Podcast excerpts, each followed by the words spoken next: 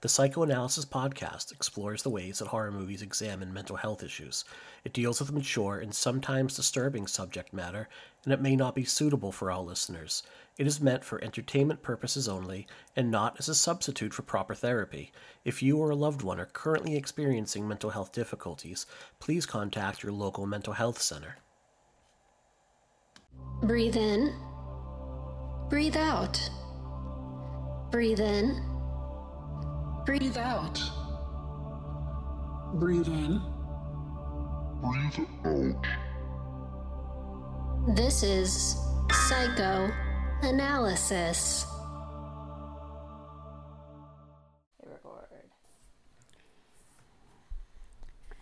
This is Psychoanalysis, a horror therapy podcast analyzing the horror genre through the lens of mental health. I'm Jen Adams. And I'm Mike Snoonian.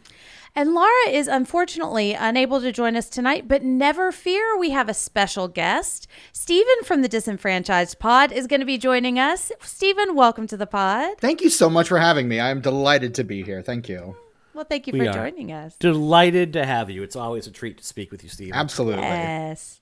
And it is October, the greatest month of the year. Woo! And that means it's time to celebrate all things spooky, all things Reese's, and all things horror. It is also a time for us to revisit and sometimes indulge in our childhood fears. And what better way to talk about the theme of childhood fear, in quotation marks, than with a murderous clown? That's right, we are talking about it not the murderous clown the book it it can get a little confusing but yes we are talking about stephen king's it we are going to split this story into two parts and talk about childhood fear with it and i believe our next episode we're going to tackle the way childhood fear follows us into adulthood with it chapter 2 We'll see. The second. That's been known to change, like what That's we do true, the next yeah. episode. So take it with a grain of salt. that that's the plan for right now Yeah. All right, but before we dig in, we're going to give a brief synopsis in case you haven't seen it. It. Can you hear the capital letters when I say that? Or in case it's been a while. Sorry. I'm going to stop doing that right now. All right. So here is your spoiler warning. It floats. I just want to say there was a tremendous marketing opportunity missed when no one ever, or in the movie for a great gag line, when no one ever said, shh, it's around the corner. All right. Uh, they are in the sewers too, you know? You would have totally captured that seven year old market. Yep, yep. Around the corner, lemonade is Mm-hmm. fudge is made. That's never mind. I messed up. All right. Uh, okay, so it's raining cats and dogs in the fall of 1988, and five-year-old Georgie is getting ready to play outside with his paper boat. It gets away from him and sails into a sewer grate. It's as wholesome location as any for Georgie to meet a charming clown named Pennywise. As he almost immediately unhinges his jaw, rips Georgie's arm off, and sucks him into the sewer, we realize he's actually not all that charming. Oh, and thank God Pennywise got rid of Georgie then. Oh. Georgie. Oh. you meant Pennywise isn't charming. Oh Thought you meant Georgie, no, that the little charming bastard. clown. He's Who- murdery. Whoever whoever would have suspected that you know, I know. A, s- a clown living in a sewer might not be so charming as he seems. I know. Speaking of Cape Fear, nobody who speaks German could be bad. Sorry. All right. Uh, the following summer, we meet the members of the soon to be Losers Club. Mike works at a slaughterhouse. He lost his parents years ago in a racially motivated arson. Richie, Stan, Bill, and Eddie are four friends who are dorky and delightful. Eddie is a hypochondriac with an overbearing mother. Stan is the son of a strict rabbi. Richie is a real Weisenheimer. And Bill is Georgie's older brother, still haunted by his little bro's disappearance. Bev is an outcast with a disgusting abusive father, and there's a rumor going around town, even amongst the adults, that she is quote unquote loose. Ben is the new kid on bleh. Ben is the new kid in town slash on the block, picked on for his weight. You might say he's the new kid on the block. And he's Yep. got the right stuff. He does And have he- the right stuff. He is hanging tough. Uh huh. and he goes step by step down the stairs. Yeah, Jen, I got with- one. With jokes like that, girl, I'll be loving you forever. Oh, I know. Please don't go. Please don't go, girl. Gal, I really, I loved the new kids. I had gigantic new kids buttons, man. I didn't hate them. Oh I man. I had no context for them. well, Donnie's the cutest, is all you need to know. Anyways, Marky Mark's brother. Yeah, Marky Mark. I mean, yeah, yeah. He, I mean, he, he shot himself in the head with it in his underwear in uh, The Sixth Sense. He did. Oh. I know. And- I, I don't want to vouch for either of them as adults, but they were some dreamy um, early 20 year olds. And now they all sell cheeseburgers. So That's right. So, you know, what more could you want? in a Nothing. man? nothing. Maybe for them to get vaccinated. Uh, Anyways. All right, let's see. Where was I? Okay, it's the last day of school, and everyone is ready for summer fun except Bill, who's still trying to find Georgie, and Mike, who has to work. Putting a damper on things are the recent rash of missing kids, as well as local bully Henry Bowers, who's beginning to drift into psychotic territory. There's also a clown, or a headless child, or a leper, or a creepy flute lady. One by one, the kids are menaced by the manifestation of their deepest fears. As they maneuver around threat after threat, the kids bond and realize they are stronger together. They learn that Derry is a fucked up town full of creepy and, at best, negligent adults, and that the mm-hmm. cycle of tragedy, always involving child deaths, repeats itself every 27 years. Together, they discover Pennywise's lair, a scary house on the end of Neibolt Street, where Richie is where Richie is terrorized by the specter of his own death, and Eddie breaks his arm. Bev, the hero, saves the day by stabbing Pennywise with a fire poker and driving him back into hiding down the well at the center of the house. Scared, they begin to fight with each other and go their separate ways for a little while. We get a peek behind the Henry Bowers curtain by learning that his dad is emotionally and probably physically abusive. It's pretty horrifying. Mm-hmm. Pennywise manipulates Bowers. He sees a red balloon, the gift of a murder weapon, and hears the people on TV telling him to kill his dad. And so he does. Because we must always do what the voices on TV tell us. Exactly. Yeah. That's what I learned from this movie. So I- That's what I learned from this movie too, yeah, and from The Shining, I think. Um, Bev's dad tries to assault her, and she knocks him the fuck out with a toilet lid. Go, Bev! Yes, Hell yes. Bev. Mm-hmm. But then Is he she's dead? I don't know, and I don't know if it's ever. I don't think so. there's a lot of blood on the floor. She Yeah. goes to live with her aunt at the end of the movie, so that's why I thought like he well, dead. but in the second one, she doesn't know if she doesn't know that he's dead That's when true. she he shows goes up. home. Yeah, you're right. My So bad. I think You never it. totally confirmed, but I don't think he's actually Okay. dead. But he might as well be because fuck him. He's dead Yeah. to me. Exactly. Uh, what a creep. what a fucking creep. Oh, dude, yeah, he's disgusting. Um, not dad goals. No. Definitely No. not. Antithesis of dad goals. As Uh, far from dad goals as you can possibly be. But you know who is goals is Bev because she's amazing and Hell I love yeah. her. But then Bev is immediately abducted by Pennywise and turned into a damsel in distress. Wah, wah. You hate to see it. Yep. Bill assembles the Avengers and they set out to save Bev. Once in the sewers, they are attacked by Henry Bowers, who straight up tries to kill Mike and the flute lady, who bites Stan's face. Bev wakes up in the heart of Pennywise's lair, but she's not afraid of him, having already confronted her horrible, disgusting father. So he puts her in the deadlights, a floating limbo where she can only be saved by Ben's non consensual kiss of true love. but hey, at least they didn't film the child orgy scene. Disappointing. Uh, well, Is it though? Is it though?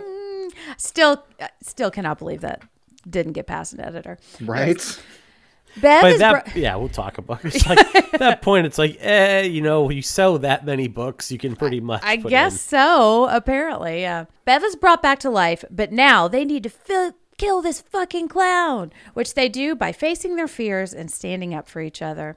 They refuse to be afraid of Pennywise and drive him back into the well for now. So is Pennywise and Freddy Krueger pretty much have the exact same weakness? Is is what I learned. Yeah, is refusing. Yeah, taking back all the power I gave to you. Yes. Bill finds Georgie's raincoat in the lair and begins to finally grieve and let go. A few days later, Bev says that while she was in the deadlights, she saw a vision of them all as adults. Hmm, I smell a sequel. Or, pardon me, a squeakquel. Oh no. We haven't said squeakquel in a while, so everybody mark your bingo cards. they all swear to come back to Derry if it returns. They link hands as the summer and their childhood comes to an end. They all go home until just Bev and Bill are left. She's moving to Portland away from her terrible father, but before she leaves, they share a sweet goodbye kiss. Chapter 1. Yay! That's and it, that's the one. movie. Huzzah! Great podcast, All right. everybody. Yay! um, all right, so let's do a feelings check. And this is where we share our first experience with the film and how it makes us feel when we watch it. And Mike, would you care to kick us off?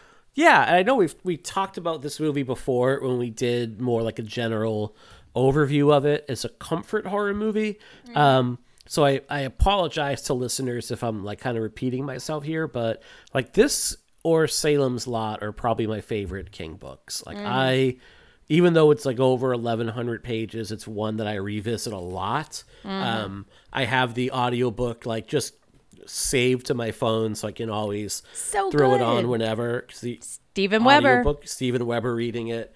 Um, i read it at far too young an age. Like i think i read it the summer it came out or the summer after it came out. Like and my parents were very conservative in terms of like you know catholic church and they never gave me the talk about the birds and the bees. Like i mm-hmm. still haven't like at some point my mom will probably sit me down and like well now that you're of age we should probably talk a little bit about Yeah. where babies come from. I think i've relayed the story before where my mom when i was in college confronted my college girlfriend when she found condoms in my room so that relationship you're not going to believe didn't last much longer Shocking. that was fucking horrifying. um, so like a lot of the sex things like went way over my head. Like I had no idea what was going on in any of that. Um, I love this story. I and I just like rewatched Stand by Me recently like, after listening to like the Losers Club episode on it from way back, and I'm like, oh, this is totally the Stand By Me is a totally a trial run for like Yep. writing the Losers Club. It's like hmm. he gets like King at this point because he's not so far removed from childhood.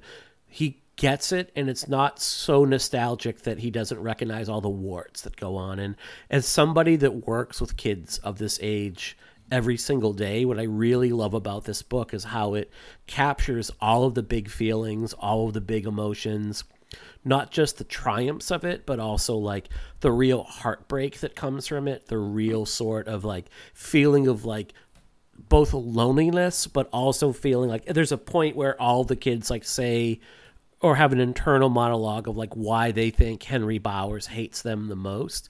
And that's a real thing. You always feel like I am the most hated. Everybody is looking at me. And King really captures that uh, with his characters here. I think it's like near perfect in his writing and i think mm-hmm. this this movie does an excellent job of encapsulating each of the kids. It's great casting.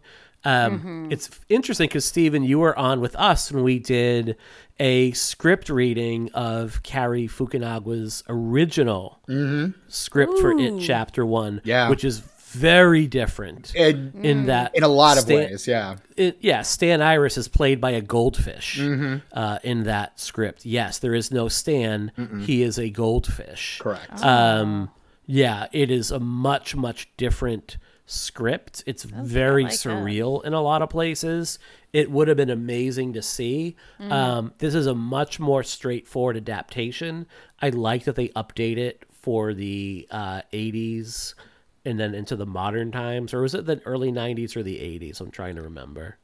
It's, It's I think be- it's 89. 89. So that 89, cusp yeah. of that, right? Yeah. And then the book Um, is 58, I believe. yeah. that sounds right. So, and this really, I mean, it's the highest grossing horror movie of all time. Still, Still. it Yeah. was a real cultural moment. Um, I remember going to see this like three times in a week. Uh, like the preview, another night with my wife, and then another night with like two of my best friends at a drive-in. And we went to the local theater, like the one that's literally a three-minute drive from us, and we never go to and it was the only time it was ever packed. That and the when when uh, Force Awakens came out, the only time it's ever been packed. It was all teenagers, and my wife and I are like, "Oh, this is gonna suck." Like kids are gonna talk over it, cell phones, and it mm-hmm. was like pure chaos in the theater before the lights went down, and then when the lights went down, like it was one of the best movie going experiences I've ever had mm. because the kids like screamed and laughed in all of the right places. And it was like oh this is this is amazing. Mm-hmm. So really fun movie uh, looking forward to kind of talking about it from the perspective of like the scary stuff for kids and you know talk about as we distance ourselves from it some of the you know legit criticisms that there are to be had of it as well Yeah.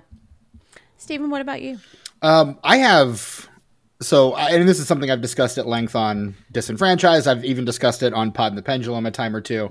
Uh, I don't really have a lot of history with horror. Like, I didn't grow up with horror like a lot of people did. I'm I'm very new to horror fandom and very new to horror movies.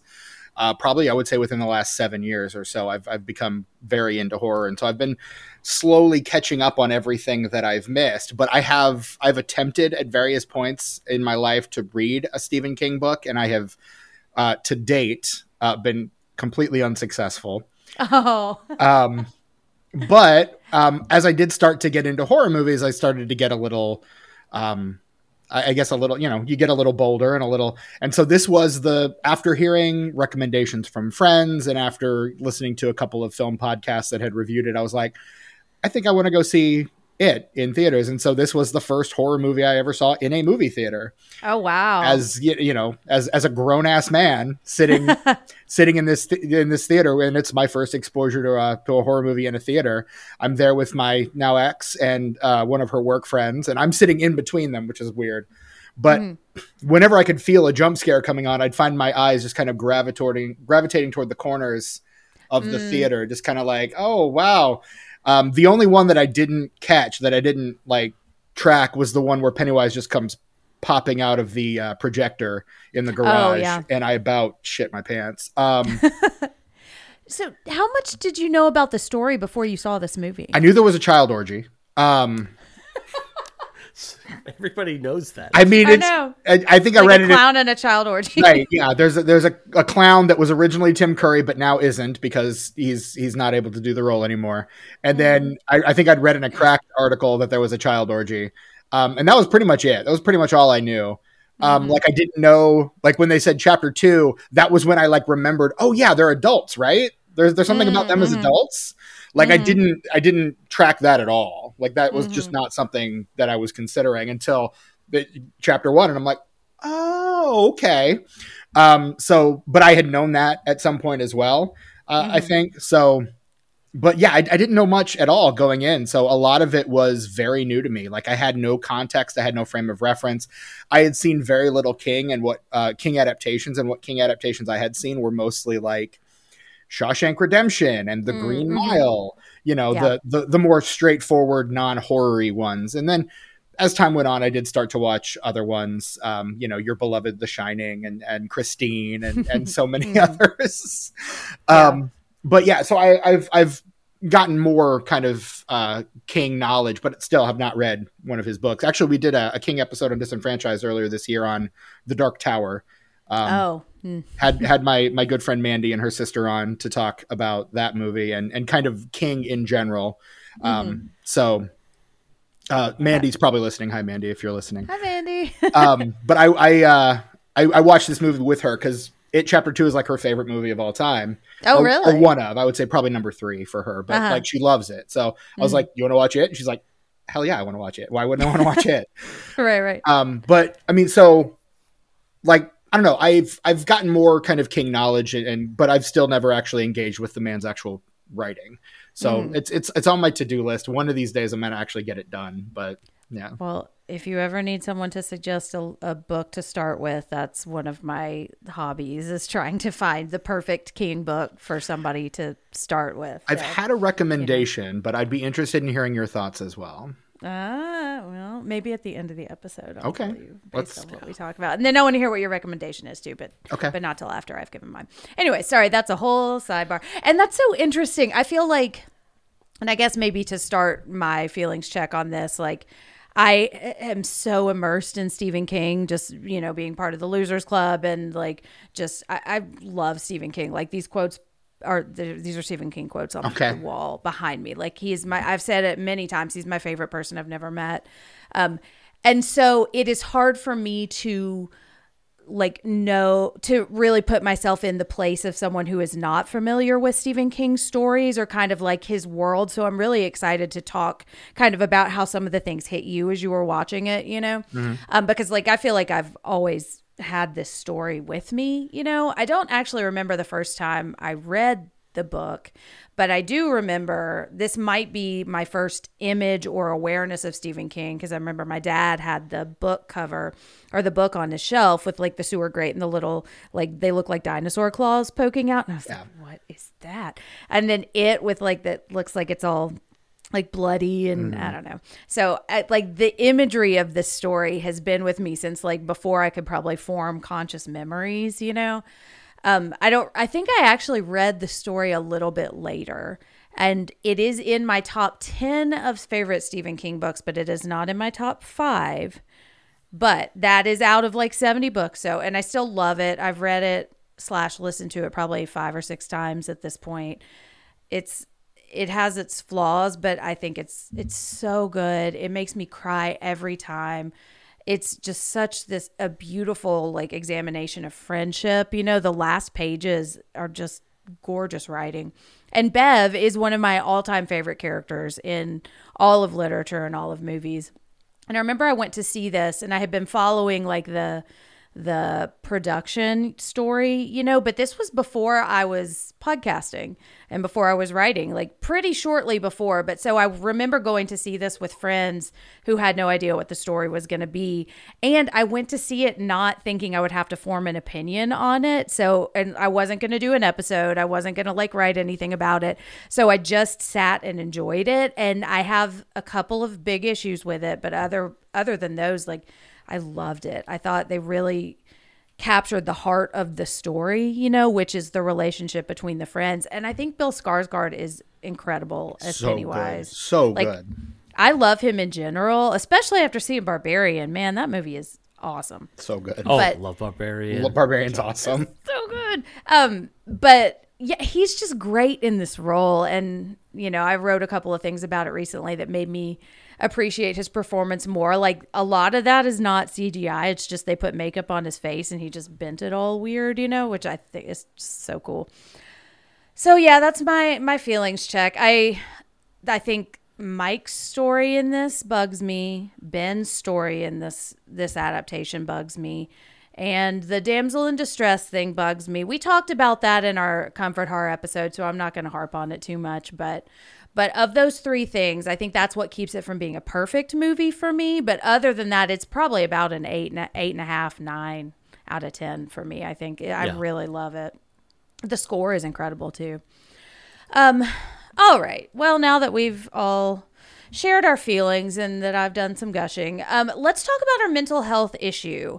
And I'm really excited to dive into this because it's another one that's not really a diagnosis, um, but it is definitely something I think we can all relate to. So, Mike, what is it that we're talking about with this topic? So to be honest, Jen, this I might actually record this again separately because I don't have a lot Okay. on it. But so I might just like use this as a placeholder and then go back and re-record it. So Okay. really, the next couple episodes, like, we're going to talk about what scared us as kids.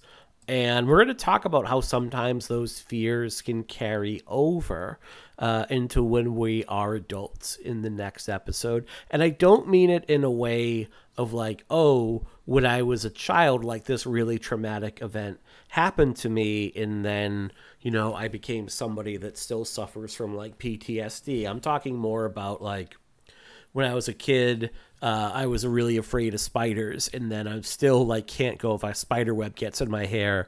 I still freak out as an adult, which someone might argue is like, well, That's, that's, a reasonable response. right? You know, um, I guess Or, it depends on you how know, you feel about spiders, but yeah. like That's yeah. true, yeah. Or they're, how they're like trying to kill of- us all.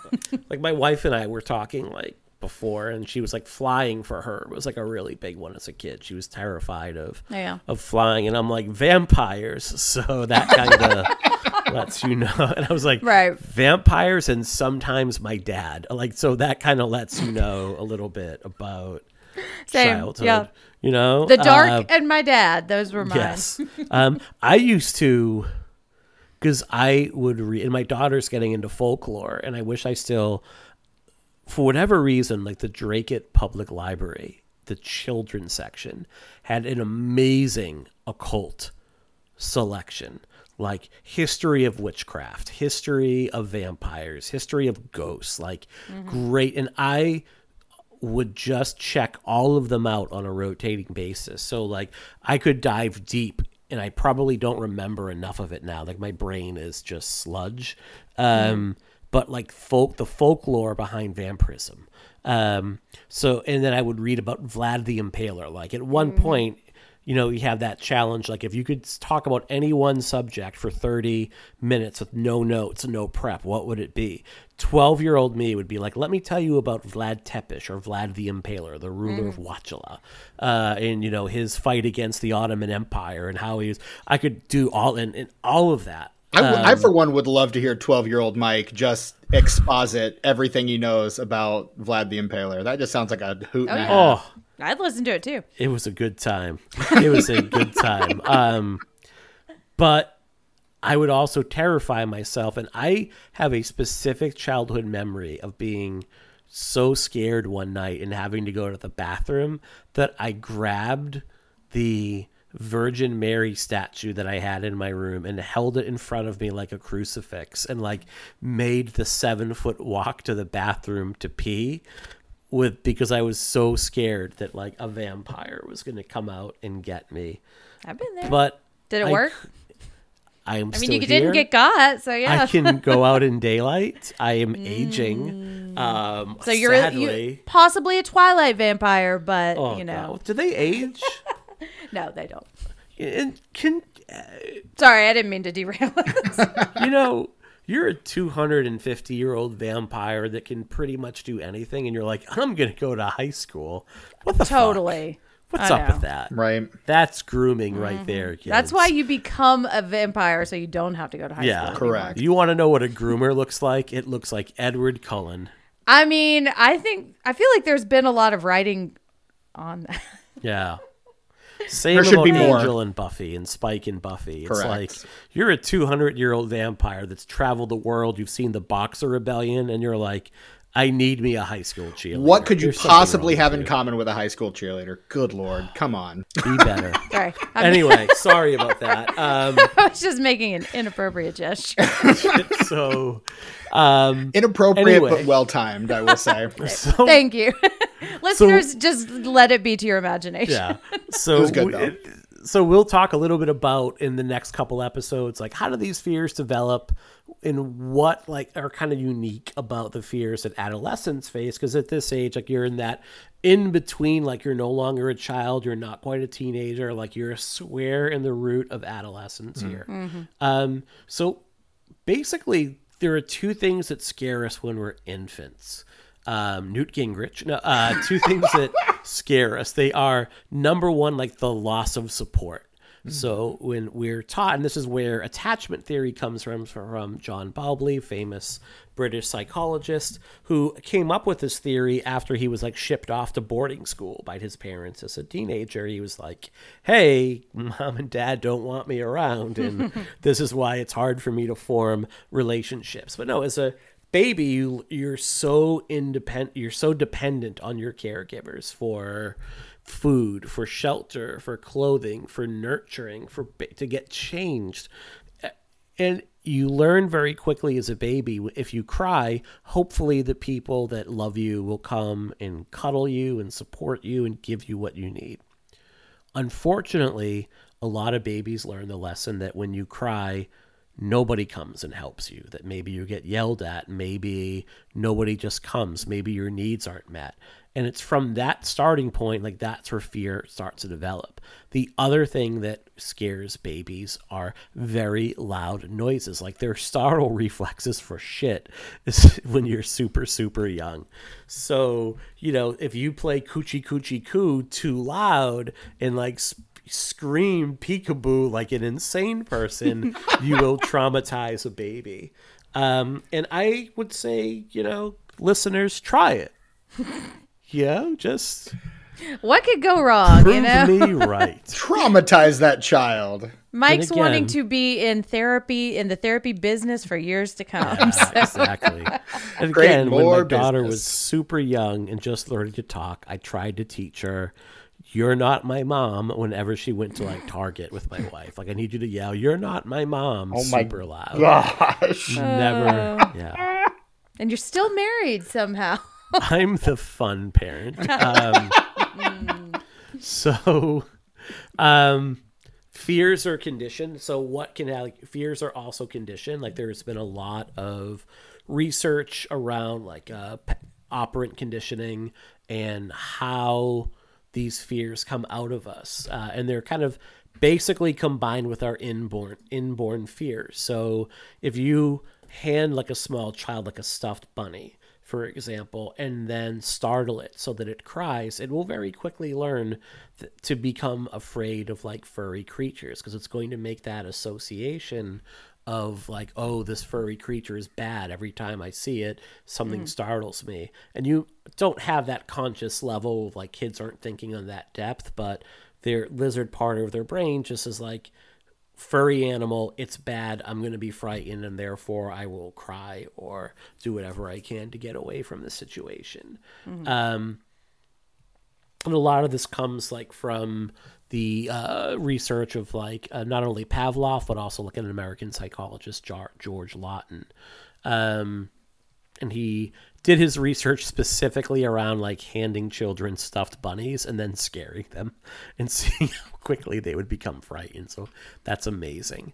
Um, how do we help kids get over our fears? Like John Watson, another psychologist, was like, look, the worst thing you can do with children where they're when they're afraid is ridicule them. Like that's the most unsafe mm. way to help someone treat their fears mm-hmm. because then what's going to happen that if you make fun of a kid or ridicule them or tell them that they're stupid or wrong for being afraid of something, that's not going to help them get over the fear.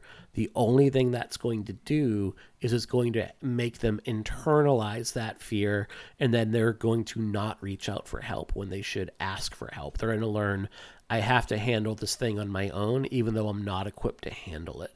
The best way to support kids when they're afraid is, you know, let them know that we all get afraid of things sometimes. Um and to like be there to love them, support them, listen to them, and reassure them. That's the number one thing you can do is like reassure kids uh, and remind them. Yes, sometimes there are things that we should be afraid of. Okay, like big scary stuffed animal bunnies, um, Also clowns. clowns. Yeah. Clowns are scary. Yeah. Yeah, and it's interesting that we're talking about this in the context of Stephen King because I think Stephen King does such a good job of exploring childhood fear, you know? So, yeah. Sorry.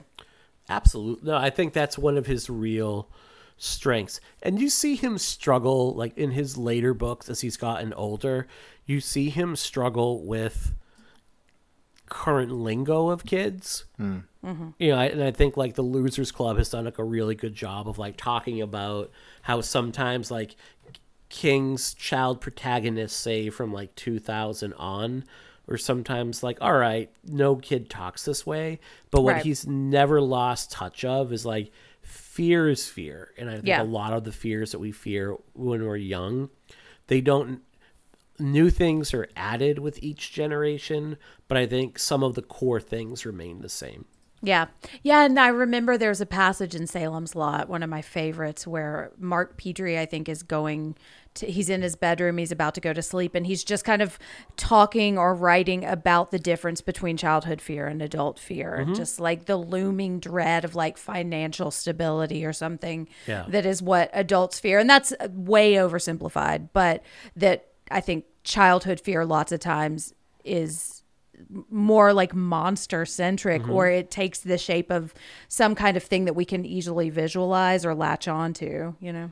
Yeah. One of the really kind of beautiful things about King's writing of childhood fears, and you brought up Mark Petrie, and it applies to the Losers Club as well. I just, as you mentioned that, it hit me when the kids in King books have these encounters with these really scary beings, how quickly they're able to bounce back. Mm-hmm. Um, Yeah. because to a child, like monsters are like an everyday part of their world. Like you, when I remember as a kid, like I believed in werewolves, I believed in vampires, I Same. believed in ghosts. Like they were just like, yeah, I've never seen one, but they were every bit as real to me as like my teachers and friends. I just hadn't encountered one. Right. So when and what's great about King's work is when they encounter one of these beings and then survive it, they're able to kind of like put that in a compartment and then move on. It's like they're Yeah. not so traumatized by it that they can no longer function. Mm. Mm. Whereas like I think if an adult like I think you even see it in like the the older adults that somehow encounter the, these monsters how they're much more permanently scarred by them because it mm-hmm. no longer fits into that worldview of like what it means to be adult and what we have been trained to believe the world should look like. And anything that is fantastical or magical doesn't belong there. Mm-hmm. So Yeah. it affects us even deeper Well, I remember, I think in maybe one of our earliest episodes, we talked about Scary Stories to Tell in the Dark, which was another book series that I loved as a kid. I just ate that shit up. And I remember one of the defenses of that because, you know, parents were saying it's too scary for kids. I've heard that from parents when I read the read them to my students. And, you know, maybe there's some validity there, but the defense of that was that it helps s- kids put a face to a fear they can't understand yet. Mm. And I think that for me, like when I think about the monsters and the way Pennywise takes shape, sorry, we're shifting into book now, so I don't want to jump the gun, but I feel like with childhood fear, it's like if I can find a visual or if I can find something that I can define the fear with, even if that's not exactly what it is, it channel I can channel that fear. Like mm-hmm. I slept with my lights on throughout high school, mostly because I was reading Stephen King all the time. But my biggest fear was church jumping on to my bed, you know, and I'm not really afraid of church. Like church is probably not going to kill me. He might mm-hmm. scratch me, but that was what my fear of like just uncertainty or whatever was under my bed that I didn't know. That's what I latched onto, and that's like the form it took. Yeah. You know, Yeah, and it's funny like what you just said there about like parents saying, "Oh, this is too scary for children." This might be a little old man yelling at a cloud a little bit, but I feel like there's been such a shift in the past couple generations with parents wanting to protect their children from anything bad that can mm-hmm. possibly happen. And of course, I don't mean like super unsafe situations, but like children's entertainment has been completely sanitized at this mm-hmm. point to such a degree that it's it's cloying. Mm-hmm. Um whereas like when we were growing up, like you could see, you know, like shit like the Goonies got dark. Mm. at dude, that movie like- scared the shit out of Right. me when I was little. we could handle like ET got dark. Like mm-hmm. ET, there are parts of that like when they have like all the government agents and like mm-hmm. ET is like chalk white at one point. Like it's like it's scary. Yeah. Um Princess like- Bride also fucked me up. yeah, that's you know another one. It's it's Yeah. And Rodents of parents unusual now side, shrieking eels. There's all sorts of stuff. Yeah, Exactly. I mean, there's also Dreamy Carrie always, but you Yeah. know. he I mean, covers a have the mon- multitude of sins. I think. Yeah, I mean, like the Monster Squad, you have Dracula calling a little girl like a bitch and grabbing her by the throat. You're right. Um, so oh Dracula. but now like you couldn't make that now like it Yeah. would be parents would be horrified um parents have like a very specific way some parents have a very specific way they see the world and they want to mold their children into that exact shape. It's not about letting a kid be their own person and develop on their own and kind of come up with their own world worldview which you guide and you nurture as best you can and support. It's more about here's how i believe what i think. I think you need to think like this and i will protect you in order to make that happen. Um, i mean i have to teach a class about bullying to to kids and we talk about not hitting people and how to handle it. And I'll be honest with kids I'm like the only way to really stop a bully is to punch them in the mouth as hard as you possibly can. Like that is what typically stops a bully but we can't do that in school because then you'll get in trouble. So do it 250 feet away after 3.30 in the afternoon. So um, speaking of Salem's Lot, right There, yeah. But how does Mark stop the bully in that book? He like just uses his own him. size and strength against him. Yeah. Anyway, moving on a little bit. Well, hold on, because I, Adolescent I think you called you called out my parents like pretty hardcore there, Mike. So I, I good. We'll get them on the horn. Let's see. well, I mean, just you know, I grew up probably similar to you did in a very conservative, very religious mm-hmm. background. So you know, I my mother was extremely protective of everything that I used to watch, to the mm-hmm. extent that you know, when I saw Independence Day at age thirteen, I could not sleep at night. Mm. Because of you know the scene where Brent Spiner gets choked out by an alien and shoved up against a window, like mm-hmm. that fucked me up as a kid, you know.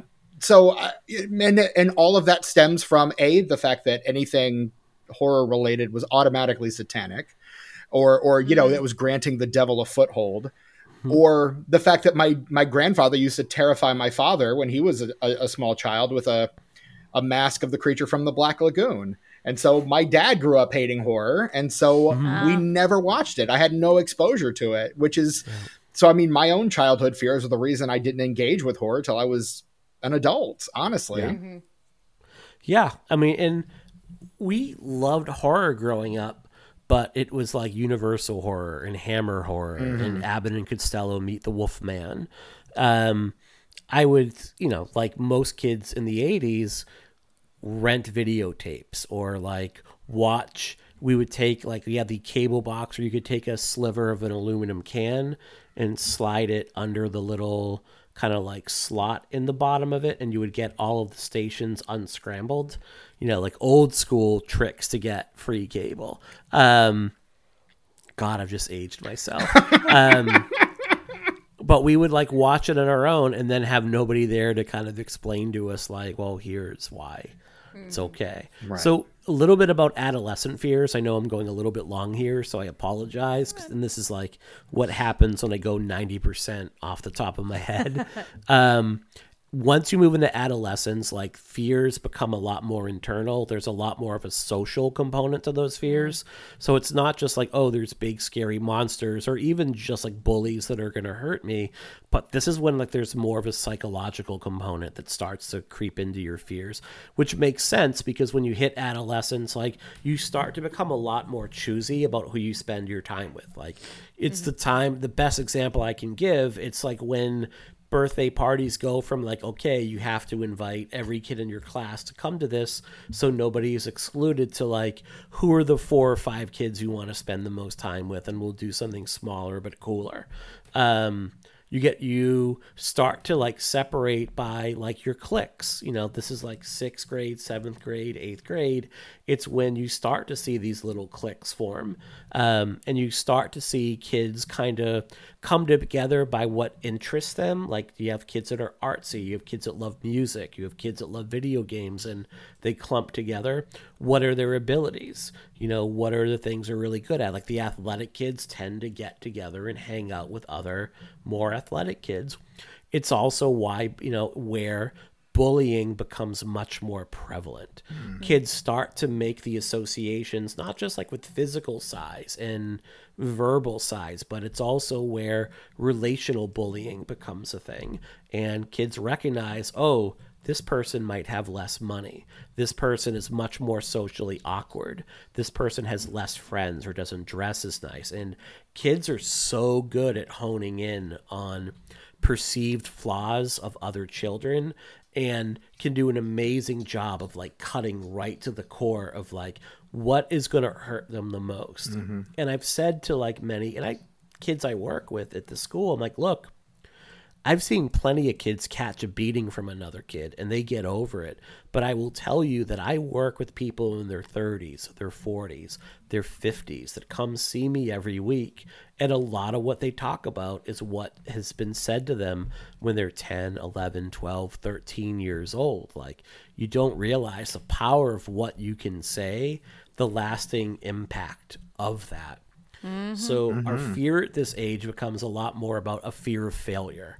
Like what is going to happen? Like what if school gets hard all of a sudden and things where I used to get like great grades, now it's trickier. Now it's just not memorizing fact, but using inductive reasoning and trying to like suss out arguments and come up with like reasons that sustain it and that can be a hard way to think mm-hmm. um, fear of change like your body is changing your voice is changing your friends you hang out with change and, and that like fear of rejection of criticism being embarrassed of gossip disappointing your friends disappointing your parents all of these things become more of an issue uh, when you become like a late adolescent or into early teenage years. Like that fear of rejection like if i put myself out there what if somebody says no? What if someone doesn't like me?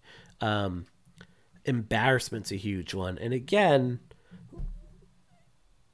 what i love about this age is if you fuck up one day, if you come in on a Monday and you completely fuck up, like you're walking through the calf, you're wearing your nice white pants and like or your white shirt, you're really feeling it, and like you trip and your pudding cup goes everywhere and now you're covered in pudding and everyone's mm. laughing at you. By Wednesday, somebody else is going to do something equally as fucked up and you're mm. going to be forgotten about. And I'll remind kids like, "Hey, is this going to matter tomorrow? Probably. A week from now? Yes. A month from now? Not so much. A year from mm. now? Probably not. Right? And try to mm-hmm. put things in that context. So, fear can be good. You know, you want to develop that instinct. It can be a good thing. You want to know, like, you want to touch, you want to be able to begin to learn to trust your instinct. And if something is telling you, like, this is an unsafe situation, or this is something like I shouldn't do or say, like, that's not a bad thing to tap into. We call that our wise brain. Like, when I do um, DBT therapy with persons, we talk about like three ways of thinking. You have your emotional way of thinking, which is like your your obviously your emotions, your fears, your um, worldview, all of these things that go into like that emotional way of thinking. You have your rational brain that is just like dragnet, just like just the facts, please. And then you have your wise brain, which is your gut, your instinct, and it's usually a melding of the two. And if you have a good internal compass, that can be a very good thing to listen to. If you don't have a good internal compass, do a Costanza and just do the opposite of what all of your things tell you to do. Yeah. Um, Yeah, there's that book, The Gift of Fear, which I haven't read, but I've Mm-hmm. heard a lot about it. That is essentially just saying like your instincts exist for a reason. You know. gonna write that one down. I just ordered the one that Lara mentioned last night when we recorded. Oh, yeah? Mm-hmm. Yeah, uh, I just ordered that, so that'll be on Wednesday. So I'm gonna I'll add the gift of fear to the list. Yeah. Now Um, I haven't read it, so I can't vouch for it. But oh, okay. All but right. I If it- feel like it's it's like the one of the classics in the genre of Mm-hmm. like intuition. You know. Yeah. All right. So all that to say, like that's just a brief overview of like adolescent fears, how fears are developed, and I'm sure we will find a way to touch more on that in a couple weeks when we come back with it chapter two. Yep. And so now let's descend into the sewers, but not like the novel. There's not going to be any orgies in this episode. I was lied to. False pretenses. um, so I was thinking, and like you said, we do have an episode on it, chapter one, where we talked about the movie in a more general way. Um, so if you're curious about just our overall feelings about it, I would highly recommend checking that episode out. Um, but I think since we are talking about childhood fear, I thought it might be a good uh, way to start to by just kind of running down the fears we see in the movie and what we think maybe might be underlying those fears or what those fears might kind of represent. Because Pennywise exists as a manifestation of fear. Like mm-hmm. in the book he's spoiler he manifests as kind of a spider you know or the clown is one of his go-to's but our brain can't really understand what he is like we don't contain the visual references to actually see him so what he does is he is able to read our fears and become that which i think is really interesting and one of the things i think is so, so genius about this book is the way it really explores fear and how fear and friendship, you know, and how those two can kind of go together too. Um, so because she's the best in the world, maybe we could start with Bev. And and I love her. Um, so what her fear, the movie fear is, um, hair in the bathroom coming out of the sink and blood in the bathroom. And so to me, that screams hitting puberty which you know was when your body starts to develop and if you're if you're old enough to listen you probably know what happens with that um and so i think it's time to change, you've got to rearrange. Love the Brady Bunch. Sorry, oh sorry that's to cut right you off. i was like what was That was that? no no no Mike. Well done. It was, yeah. It just took me a minute to catch the reference. Um, but yeah, and so I think, like Mike, as you were saying, like there is this inherent fear of change and change, fear of your changing body, which I think most of us can probably relate to. But Bev has this added fear also of her father, and once she is of a sexual age, I think she is worried that he's going to start actually abusing her, which is is just horrific in so many levels. And I mean, I it's implied that he hasn't started to do mm-hmm. this yet, but that it is coming, you know? And so I think this hair coming out of the sink is such a a really unique and not and like visceral way of showing that fear without being super graphic about it. You know, like she's not becoming Jordy Verrill from Creep Show where there's like green grass growing all over her. She doesn't become like a werewolf or something, you know. So so I think that's uh, you know, I just it took me a while to really understand I think what that actually was. I was like, oh, she just hears voices in the sink. I don't, you know. And now that I am older and kind of, you know, understand a little more of that situation that I would like to maybe discuss, but Yeah. you know, it's it's just it's a really striking way to show this fear, you know.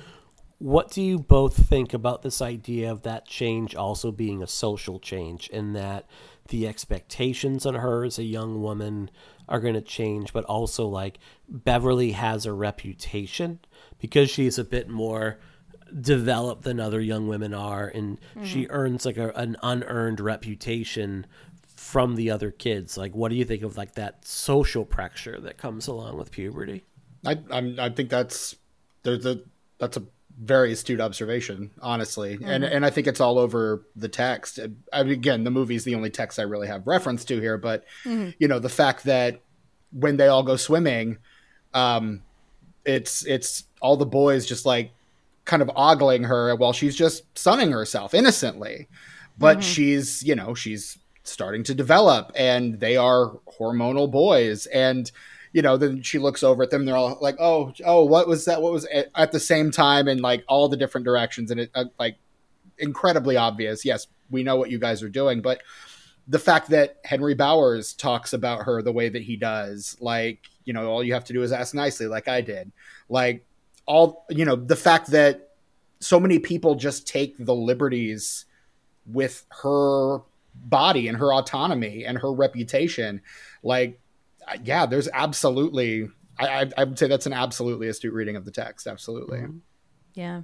Yeah, there's this idea, and I, I'm seeing now that I wrote in the notes that her sexuality is dangerous. And there's this idea that her body has become a liability mm. for her, you know? Because you could see that same swimming scene taking place two years ago where she has not begun to develop and she's just one of the boys, you know? Mm-hmm. As as much as I don't love that phrase, one of the boys, like there is no sexual difference between Right. this group of friends.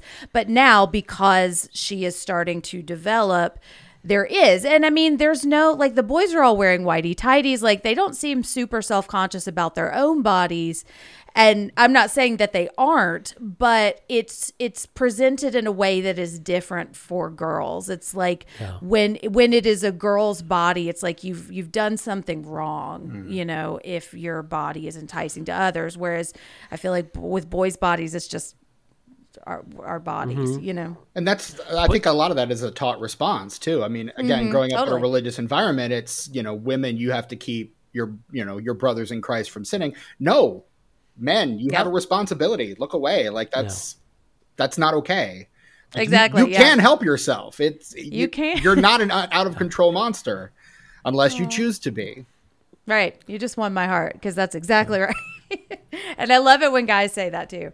Yeah, yeah, but and I feel like she she is realizing how much more dangerous the world becomes for her because in the book her mother is still alive but she works a lot so she's just not really around very much. And in the book or in the movie um, the mom is not there. I think i think it's implied that the mom killed her or died by suicide i believe um, although i don't think we ever find out for sure what happened but Right. the suffice to say she has nobody to protect her you know and there's no older woman to kind of guide her through or older mm-hmm. motherly figure to kind of one protect her from her father and to guide her through this transition. Like she's got to go buy feminine products herself which that's that's not easy. Like to figure out how to do all that stuff it's it's it's a lot. And to have Yeah. to do that all on your own is just you know it's not really fair to her. And I remember the way King writes Beverly specifically in the interactions with her mother. Like there's a couple where there's still this innocence to Bev, like she doesn't quite understand like that those first like pangs of sexuality where Beverly's mom at one point asks like does your dad ever come into your room or does your dad ever touch you and Bev has like no idea why she would be asking that. It's like no, like um she doesn't quite there is much more innocence to her. And i think at one point in the writing like richie is like oh is this a date? And beverly like stops and thinks for the first time like you know i wouldn't actually mind if this was a date. Mm-hmm. Mm-hmm. And it's the first time that she ever has any sort of kind of romantic or kind of like uh, attractive feelings towards another person. Mm-hmm. And in the movie there is I think maybe street smarts might be the way that I would put it. Like Beverly kind of like understands the score right from the beginning. When she's introduced to the friends, she is able to help them like get the supplies so they can sew Ben back up by flirting with like a much much older uh is it Green? I'm trying to think of the shopkeepers. oh shopkeepers. god i can't mr Keene Mr. Keene. Something like that, yeah. She like Yeah. overtly flirts with Mr. Keene in a mm-hmm. way that is like that is one of the creepiest because he just looks oily. Like mm-hmm. there's oh, just Oh, like he's yeah, gross. Yeah, that is a guy gross. that's not allowed to live within a thousand yards of a school, right? I mean, that But he's got a teenage daughter. i know and she's the worst She is absolutely the such worst. a bitch. Yeah, yeah.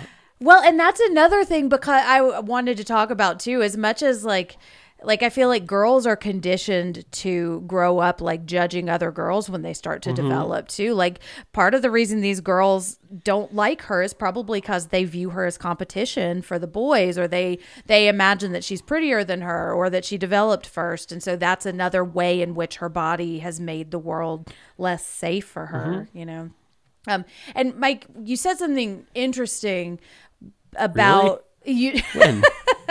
How Uh, dare I you? feel like it was a couple of weeks ago. No, um, no. When you were talking about like she she doesn't quite understand in the book, she doesn't quite understand this like sexuality kind of concept because there's Mm-hmm. a lot more innocence to her character but she knows something's wrong she knows that something about the way her father treats her Yes. feels really bad and so because she doesn't have that knowledge because she's not a grown up and she can't see it through the lens that her mom can she starts to internalize all of this mm-hmm. fear i think and that's how she grows up with this kind of this feeling like she did something wrong. And i mean spoiler for the next movie she marries a man who's not that much better than her father so. Yeah. yeah it's oh bev. In a lot of ways, is a lot worse than her father. yeah. Hmm yeah. Like And- Tom is an absolute fucking monster. Yes, he is. He is, and what the scene? Well, uh, we might save it for our next conversation, but that scene is uh, that scene means a lot to me in the book. I really, it's hard to read, but I love it. But, Yeah. but yeah, and so I don't know if we want to talk about, but one of the things I think is great about Bev is because she has already had to go through all of this, she is one of the strongest characters in mm-hmm. the book. She is the one that is and in the movie, she's the one that's always like, "No, we we have to keep going. We can't turn back." You know, as like she and Bill, I think because they have experienced such trauma, they are not as Yeah. afraid as the mm-hmm. rest of them. I would compare her like just thinking of like she's kind of like the House Whip in the House of Representatives. Like mm, Bill is mm-hmm. like with the leader of the group, but Beverly is the person that is like constantly bringing everybody else in the line. Mm-hmm. Like mm-hmm. when she speaks, she's able to negotiate. Like everybody tends to listen to her, and she's this like really strong character that is not without her flaws. Like it's not she's not written in such a way that oh she's automatically better at everything than everybody else. Like no, she feels very three dimensional. Oh, I was going to talk about the child orgy scene because there's only one girl in the group, you know, and so that is one of the my issues with the book. Shockingly, I know this is not new territory I'm breaking, but I think in the book she I for a long time I would defend this section. I was like I think I see what King is doing. I think he is saying that she is she is able to like it's interesting that you use the term the house whip because I think that's a good one. Like she is able to to bring them all back. It feels mm-hmm. like she's the heart of the group in a lot Yeah. of ways.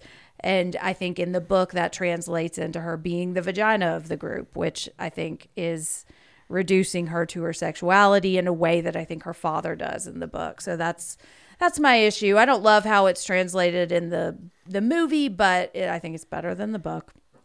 All that to say, I still think it's a brilliant book. It's just It you know. I can see what King is doing and it's cocaine and a lot of cocaine. I mean, yeah. That tracks, yeah. So I don't I don't think the orgy scene is good. Uh, and I don't mean it just like from a writing standpoint, like, ah, here's how I would have written that scene if I were. I mean, writing wise, it's actually you know it's not bad. Yeah. It's as tasteful as an orgy scene with a bunch of 12 year olds can possibly be. Uh, you know, it's a tasteful. Um, I just lost track of that. what are we doing here? I know. Yeah. So but I think that I, I will say I think we forget that like kids do have sexual feelings. They do Uh-huh. have feelings like we want to like by trying to protect children from exploring those feelings, we often push them towards like much baser instinct. And that is where, you know, like I wish and I've been very fortunate in that I've not been in situations where like consent is always it's been huge for me like but I wish at some point my dad would have sat down with me and said, "Hey, when you get older and when you go to college, you may find yourself in situations where things might come up and you're going to want something and your partner might not. Here's mm-hmm. how you handle it respectfully." Mm-hmm. I've been very fortunate that like I've never been in a situation where that has become an issue. Mm-hmm. Um, but no one ever had that talk with me. Mm-hmm. Like my dad was like, "You don't date until you're 16." It's like, no, I'm going to date before that. I'm just going Right. to hide it. Mm-hmm. You know, Totally. Yep. um, and I'm not gonna know what to do. You know, and I'm not gonna. It was just weird. You know what I mean? Like we try to protect kids from very natural things. Mm-hmm. Yeah. Not that what happens in that scene is natural, but I read a take on it the other day where it was like, well, Beverly is like sexually assaulted by all of the kids, and I'm like, no, like I they're don't all read minors. it that way. They're all Yeah. and like you cannot give consent at that age, like you're too young. But they're all peers, and also, she's the one that initiates it. Yeah. Like, and it's- sh- and they she- all give the same level of consent as Right. you know as the same age people. You know. Right. Yeah. It is. Yeah. That's I don't it read it as an assault. No, and that's where it becomes like, well, any interaction between like a man and a woman, um, where consent is dubious, like it will always be, you know, the woman who is the victim at that point. And I don't see Beverly as a victim in that scene. I see her. It's a fucked up scene. But, Yeah. you know, I think it's trying to write her as like a very powerful character in that moment. It's just a fucked up way to show that power. It is, yeah, and I feel like it's just, yeah, it's just kind of misaligned because I I do see what he's trying to do. It just, I don't know. Yeah. Um, what if like on King's deathbed? Like, what if, like, when King passes away, like he, because right, like the big scoop, this like, oh, um, Snape's diaries, so you know, like, uh, Oh, uh, Alan Rickman, like what he really thought of Harry Potter. What if, like, five years after Stephen King passes away, like his journals are published, and he's like, I just wanted to see a bunch of kids fuck.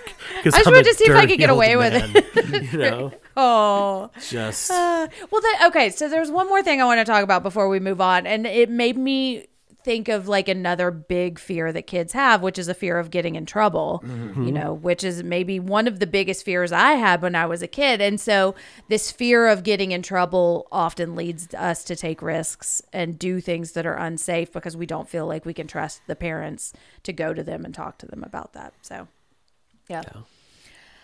Whew. Well, Stephen, did you know that when we asked you to be part of this episode, we were going to talk so much about uh, child orgy? I mean, I had a feeling it might come it. up. That's that's true. I, I I spoke to Mike privately. I was like, look, if this is not on the table, I'm not I'm not doing it. So It's in my rider, yeah. Um, well, let's move on to Bill. And so the the fear that we see manifested with Bill in the movie is Georgie, is like reincarnated, not reincarnated, reanimated Georgie or ghost Georgie is lurking around. Um, see him in his in his basement. We see him I just remembered. I want to talk about Georgie's fear too because I think that's interesting, and I forgot to put him on the list. Um, but yeah, Georgie is what Bill is afraid of, and when I read that, that, and I think it's pretty explicit. It's he is afraid that it's his fault Georgie died, which just breaks my heart every time. You know. yeah, yeah. I mean, Agreed. I, yeah, I, you're right. That that one I think is probably the most direct line. Um, that and and and probably Eddie's as well. I mean, those those those two are pretty direct one to one. Um, yeah. and I think there's also like an element of like the guilt eh, mixed with the fear because those two so often go hand in hand. Um, but also, you know, the fact that he's responsible for his parents suffering as well, mm, um, mm-hmm. and and his his constant need to believe that Georgie is alive, that he's out there somewhere, that he has to be, is a way to kind of assuage this guilt and overcome this mm-hmm. fear at the same time. I didn't do anything wrong. This was not my fault because he's not really dead. He's still out there. He's not he's not dead. He's just missing. Yeah. Well, and it gives him something active to do also Right. instead of just having to grieve, you know. He can still he can keep searching, you know. the interaction too with uh, Bill and his father in the garage when he's like, "Dad, look, like, look at this. You know, here's where he could be." And it's months later. It's like, Bill, even if George did survive, like through the sewers, like, what is he going to be living on? Right. right? Um, But Bill's dad's inability to see how much his son is hurting in that moment, like Bill's dad is just this raw, open wound at that point. And I mm-hmm. think one of Bill's fears is also my mom and dad blame me. It's mm-hmm. not just that he blames himself, but his mom and dad blame Bill. Mm-hmm. How could you make this for your brother and have him go out and die in this really horrific way? Right. Um, in Stand By Me, Gordie in the body, like one of the saddest parts of that book and movie is like when Gordie's older brother dies. Gordie is already kind of invisible to his mom and dad, like he's already an afterthought. Um, but the only interaction you see Gordie have with his dad in the movie is his dad saying to him, w- you know, why can't you have friends like your brother? Like you hang out with mm-hmm. a bunch of losers. Mm. Like that is like the only that's a way that and by saying like you hang out with a bunch of losers, he's implying like you too are a loser. Yeah. Um in in it in, in it you see like Bill is a non-entity to his parents. Like mm-hmm. there's just nothing there anymore. Like all of the love has been washed out of the home at that point and it just you feel the heaviness of the air in Bill's home and how there's just nothing but oppression. Yeah. And mm-hmm. nothing but this like weight that hangs over them. You had said something earlier, Mike, about the worst thing that you can do in response to a child's fear is is ridicule them and i feel mm-hmm. like we see that in bill's parents a lot like no this is this is silly this is stupid he's gone he's he's Yep. dead quit taking stuff we see it with stan as well i know we haven't gotten there yet but but we see it there and then we see kind of the opposite with eddie whose mother is feeding into his Too fears much. yeah Mhm. so it's i mean it, it's interesting that we see kind of both sides and how damaging both of those behaviors can be Um, right. Yeah. Yeah. And it's it's interesting because in the book Georgie is confirmed dead. Like they they are not searching for him. He they he they pulled his arm off. They didn't find his arm, but they found Yeah. his body. And so I think in the book it's more like Bill wants to go into his room and Bill wants to remember him and his parents can't handle that. Which mm-hmm. and I mean it's hard for me to really fault the parents too cuz that is a tragedy I can't imagine and don't want to but it's it's just one of those situations where it's like they need some outside intervention to to help There's- them through this you know there's that brief, brief scene in the book where Bill's dad tries to remove some of the belongings from George's room, like mm-hmm. months later, and mom has like a meltdown. Like she mm-hmm. absolutely loses her shit, and dad just like quietly puts everything back, and they never speak of it again. And that is like one of the most heartbreaking scenes in the and it's such a like a one off like quiet little moment. And it's just like it hurts. And Yeah. i as a parent you know like one of the worst your worst fear as a parent is that you're going to outlive your kids.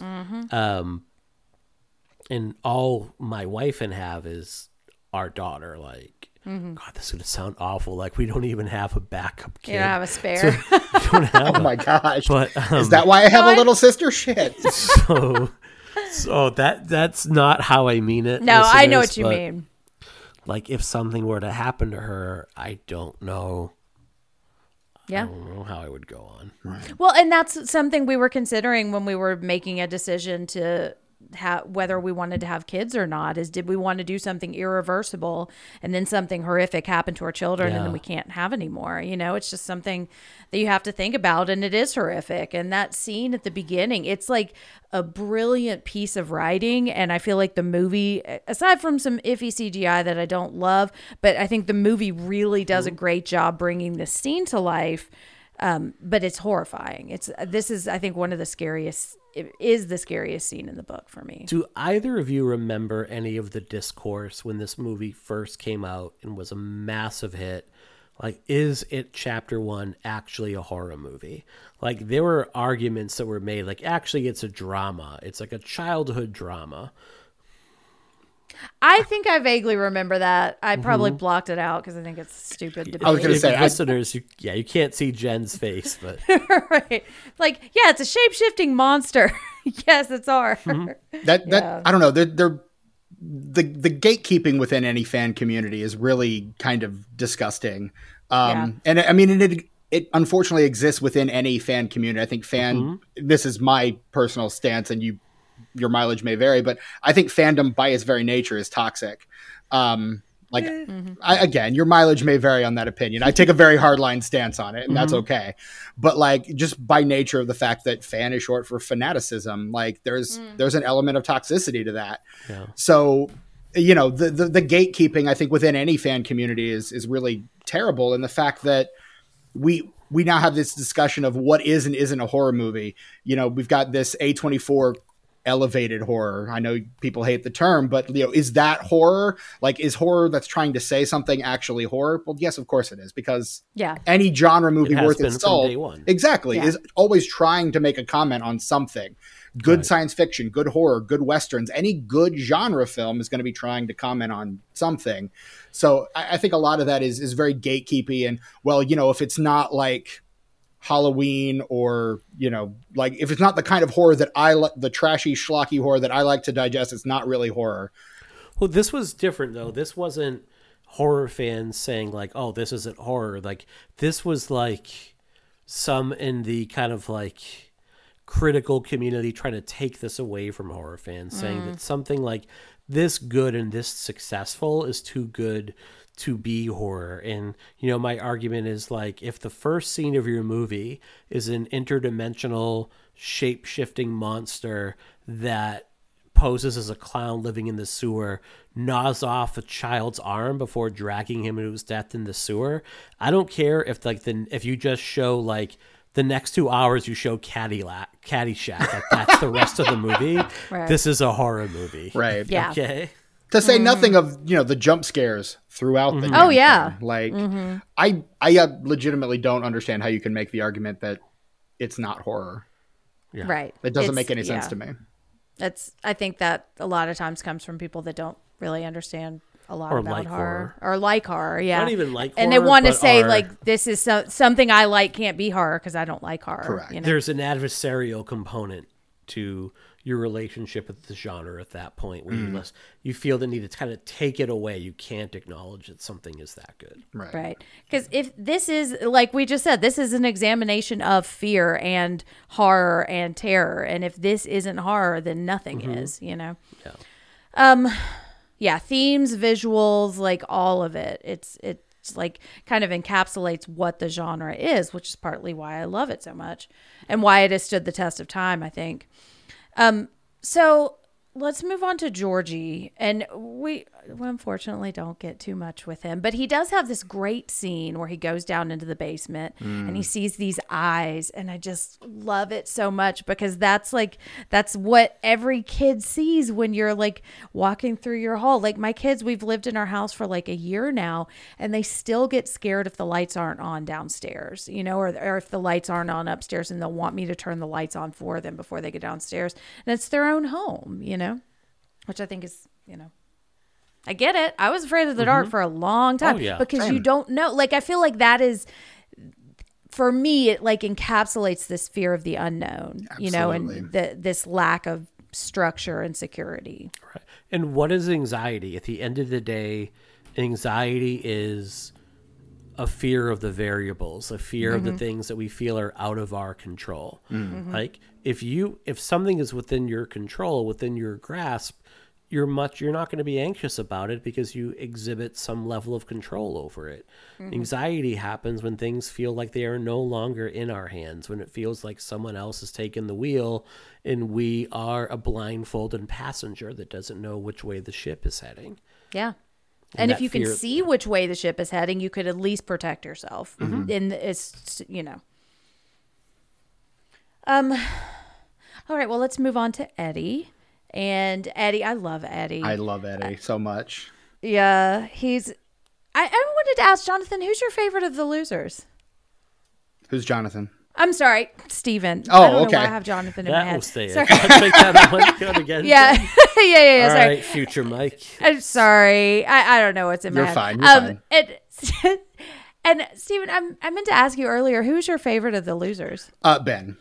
Ben. It's it's a hundred percent Ben with a with a bullet. I I was in in so many ways I was Ben. Uh, Yeah. with with you know like a smattering of, of Richie kind of thrown in there, just kind of peppered in. But no, I Mm. was I was very much Ben, the, the the awkward fat kid who, um, some people liked, but most people found very off putting. Um, Mm-hmm. not that I have that chip still on my shoulder. Mm. Um, so but you know, I mean yeah, no, it's it's a hundred percent Ben. He's Ben's my boy. I love Ben. He's one of my favorites too. And you know what? I'm going to call an audible. Let's talk about Ben Okay, Okay. because I love him so much. same. Um, and he he is one that is his story is different in the book and then in the movie because in the book he is not the historian he's not the one who compiles all the information about Derry but he is able to build the dam and the barrens like he's got this really incredible like knowledge of structure and he he becomes an architect um and a lot and his love for Bev is the same which Right. I just love um but what I think is interesting, like his his fear that we see in the movie is this headless Easter egg hunter, which is one of the scariest scenes in the movie, I think. For sure. When he takes that step down and you see that he doesn't have a head, it's just perfect. It's terrifying. it it's great 'cause it's one of the it's one of the asides from the book that is that or the interludes from the book that is referenced with like the um ironworks explosion like you get to see even though you don't get the whole thing you get to see some of the aftermath of it in that book and then one of the great little easter eggs of the movie is like the librarian in Yes. the background like 100%. just staring daggers at him oh, fucking love that whole scene. is so, so good. creepy. Yeah, I, mm-hmm. I that that might be one of my favorite kind of creepy little background moments in the in, in a movie full of creepy background moments. That's easily my mm-hmm. favorite one. Mm-hmm. Yeah, just the, like the malevolence of the adults in this town, you know. and Ben is still the new kid, like in the book and Yeah. the movie. Like he is new. He's trying to find his way around, and he, you know, he has that crush on on Beverly. Um, and like, I was also like in fifth and sixth grade in particular, like really round. And I just remember like being really like at that age being very self conscious about my body in particular and what not even what other kids would say, but like I had an uncle that used to call me rerun. And I don't know if kids that aren't familiar, there was a show in like the late 70s that was on, it was in syndication in the 80s called What's Happening Now. Mm, mm-hmm. And like w- the breakout character from it was Rerun, and it was like a very overweight character. Hey, hey, hey! So like 11 year old me, do you remember the show or the I remember the character. character. Yeah, Okay. So like my uncle like all the time would call me rerun and I would be in tears. Like it fucking hurt. So mm-hmm. you know, Ben being like and you see it a little like it's alluded to here, like he's wearing like a sweatshirt when Bowers mm. catches him, even though it's like the first day of summer vacation. Like he doesn't want anyone to see any part of his body. And even when they're in the swimming scene, like one of his fears, and this gets into that childhood fear, like fear of rejection. It's mm-hmm. why mm-hmm. it's why he anonymously sends Beverly this poem. Right. Because like it his he he can't imagine a world where someone he thinks is as beautiful and perfect as Beverly would ever be interested in a short little tubby dude like himself, which is so heartbreaking because I was that short little tubby dude that once serenaded a girl named Karen to Van Hagar's "Why Can't This Be Love" and then gave her a teddy bear, and she was like, "Fuck off, dude." so pour one out. I mean, I had I had some very similar phases, and I have always been super self conscious about my body, and because food is my comfort in a lot of ways, you know, and I think we see that with Ben also. Um, and I think I just love him so much. He reminds me a lot of my brother, also, which I think is partly, you know, but it's like he and. I think you can see this a little bit more in the book, but it's like he just accepts that Bev loves Bill because Bill is above him in some way and i think a lot of it is based on how on their appearance you know and he just he automatically sees himself as in a lower caste of the kids you know which uh, just breaks my heart because he's so kind and he's so sweet. Um He and he has the Ralph Wiggum movie in this book in this movie where you see his heart break on screen like when they're at Beverly's apartment Yes. and he sees the two of them together uh, and then later like when they're swimming like you could see a version of this where like Ben dunks Bill underwater and drowns just him murders him yeah Just- which not my ben awesome. but yeah no, and- well yeah. That I mean, Ben is in in so many ways like again my hella relatable, and in some ways, I still kind of find myself relating to Ben and and never having outgrown a lot of those things. Um, Mm-hmm. Not to not to make this my own personal therapy session or anything, but oh no um, that's what we do here at this pod so okay, okay, for it. okay. Uh, I mean, really, all it's- it's not a podcasts are show therapy. one of us breaks into tears you know? that's, that's true yeah I mean, it's been happening a lot lately, so who knows? Um, but no, I mean, there's just there's so much to that that I mean reminds me of my own childhood. Um, you know, being the fear of embarrassment about something as as simple as the kind of music that you listen to and the kind of music that you enjoy because it's it's not the kind of thing that is expected of a boy that age. Like New Kids on the Block, that's teenage girl music. That's not teenage Yep. boy music. Like, what do you what do you think that they're cute like all the girls do? What could you possibly like about this thing? And you know, there's what what kid at that age, at least on some level, is not you know absolutely terrified of being embarrassed like that. And the fact that you can see it why he loves Bev. Like she is, she considers him yeah when so many other people don't like Yeah. she's she's kind and she's you know she sees the new kids poster and she's like no i know what this is going to do to you i am i'm not going to call this out like Right. She is in in every sense and in every way the friend that he needs, and you can absolutely see anybody kind of misconstruing those feelings as something else or allowing those feelings to develop into something else, which I think is what he ultimately ends up doing. Um, Yeah. And yeah, it it is kind of heartbreaking, you know. And again, having been that kid so many times, it it it it still kind of hurts. Right. Yeah. Yeah. And I love how she is because she doesn't pity him at No. all. You know, I love how you said she considers him. Like she just, she treats him like everybody else, you know, and I think part of it is because she has felt this rejection too. Mm. And it's possible that, like, we talked, we've talked about both of them having this like inherent fear of their bodies Right. and this appearance. So I think maybe she can kind of relate to him on some level that maybe neither of them really understand yet. Mm. But, but I think so in the book he sees a mummy and that is and it's a really terrifying scene in the book. Like he it's a winter day and he's walking home and the mummy uh, almost gets him. And i love how they adapt his fear here because like they take this element of this this books that he's pouring over in the library completely alone because he doesn't have anything else to do and because he likes it. But so like if i were to put my analytical hat on like that tells me that maybe one of the fears that he's living with is that even this place isn't safe for me. Like mm-hmm. there is no place that i'm going to be accepted or Right. that is going to be a home you mm. know which just again just breaks your heart you know?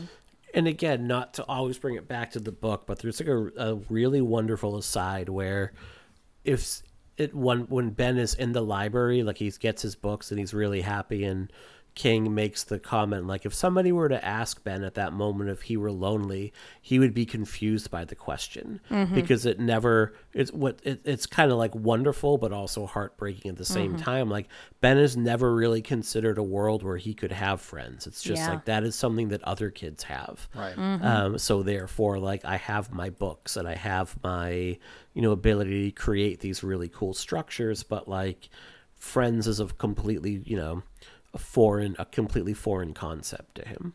yeah it's like when my daughter put glasses on for the first time and it's like she was like oh you know which is just one of those moments yeah Yeah. um which to me just speaks to how much these fears internalize Yeah. or manifest as this internal like I don't want to say self-loathing, but just the way we view ourselves, it shapes how we Yeah. grow into an adult. Um all right, well let's go back to Eddie because I do love Eddie. I think he's he's the comic relief in a lot of these scenes, especially him and Richie, you know. He steals a lot of Richie's thunder because he's He a does, lot, yeah. he's way funnier than Richie. and it's it's the casting. It all comes down to the Oh, yeah. casting. Like that actor, and I was sitting there racking my brain as I was watching this movie again. Like, what else has this kid done? He's he's Freddy Freeman in Shazam, which is he is easily the best part of Shazam. Mm, easily the best part. Shazam. It's Shazam's Shazam's pretty hoot. fun. It's fun. It's very and and he's the best part of it, honestly. Yeah, I've heard it's really good, and I love him in this role. He's so and I think he brings a, a playfulness and a humor that is not really present in the book. Like I don't think Eddie is as funny and as fun in the book as he is in the movie. You know, I still love Eddie in the book, but it's not quite the same dynamic. You know, Right. Eddie in the book is like awestruck. yeah, he is like a grateful that these kids are friends with him but there is like a certain amount of like unhealthy hero worship with eddie Yeah. uh, especially when it comes to bill. Mm. Mm-hmm. And i think that might be where you pick up like the queer in the book i think you can pick up the queer undertones of eddie as it pertains to how he feels about bill and mm-hmm. not mm-hmm. richie uh, which is kind of shifted here but you can see where that kind of hero worship of bill is kind of like what we might identify as like the fawnings of our first crush on somebody mm-hmm. Yeah, and I feel like I I could read it as maybe like a burgeoning sexuality developing, mm-hmm. but I could also read it as like he is an ideal. You know, he is like who I want to be. He's the cool guy that I wish I mm-hmm. was, you know. Um, kind of aspirational. Exactly. Yeah. And I mean, I had friends like that, you know, that are like, you're so pretty. I wish I could be that pretty, you know? Um, but so what we see Eddie afraid of is the leper. And I think the leper is terrifying. That's another moment where the CGI, I think, distracts me a little bit. It's not terrible, but it's, you know, It's a good haunted house prop. Yeah. Yes, exactly. Exactly. And that's the thing about so much of the scares in this movie. Like they are the equivalent of like walking through an oct- a haunted house in October. Like Mm-hmm. yes, they're scary, but they're like hella fun at the same right time. which is partly why i love this movie so much and why i didn't like it's funny because for a long time i would tell my friend kara who we went to see the movie together i was like i can't read things with where kids are in danger or where kids die but i was so excited to see this movie and she was like how do you reconcile this this that you've been telling me and it's because i feel like it is i think that puts that kind of encapsulates wise because it feels like walking through a haunted house. Also Yeah. because i know the story so well. I know what's going to happen you know? But um but yeah so but i think the leper i mean th- this one i feel like is a pretty clear one. Like his mother has instilled this really really deep fear of germs infection sickness anything in him which i mean that's not a bad fear to be afraid of germs but i think eddie In takes it to moderation. the extreme. Exactly. exactly Right. yeah It gets to the point where you become a hypochondriac and you know that's when you start to live in in a like hermetically sealed bu- bubble. And how am i going to step in this one? Um i feel like we're at, at that point right now where there are reasonable amount of precautions that we can take in order to kind of re-enter the world right now. No covid is not over uh, it is still kind of that borderline pandemic slash endemic. But you know there are things you can do like wearing a good mask getting the new booster that will protect against some of the variants and then do like a calculated risk of like how bad. And of course if you're someone who's immunocompromised i understand that this doesn't apply to every person. Um, but i actually am a little nervous now around persons that are like it's three years later and i'm still not going out anywhere that to me is like now it's become there needs to be like a healthy amount of calculated risk you can take in your life in order because I think it's just as unhealthy to isolate yourself that much. And I, mm. Yeah, and I think that is a decision that I think like I understand people making different decisions for themselves and for their families based on their situation, based on where they live, but yeah, I think we see this fear taken to ex- an mm-hmm. extreme here and we Yeah. see the damage that it has done to to Eddie, mm-hmm. you know. And one of my favorite moments of the movie is when he says it's a gazebo! and just he gets the word placebo wrong which is mm-hmm. just so cute. Yeah. Um, but okay so mike i want to ask would you diagnose eddie's mom with munchausen, Munchausen by by proxy? proxy. Um, i mean as much as we ever diagnose a character from a movie yeah, I don't know. I think for that uh, patron, you need to be a patron and turn into that ten dollar tier. Um, Wow, that was a masterful plug, Mike. That was Oh, well done. I don't know if I would go quite that far. Um, I think Eddie's mom is much more of like a helicopter parent to the extreme. And mm-hmm. what she's done is she's like, because she still allows him to go out with his friends.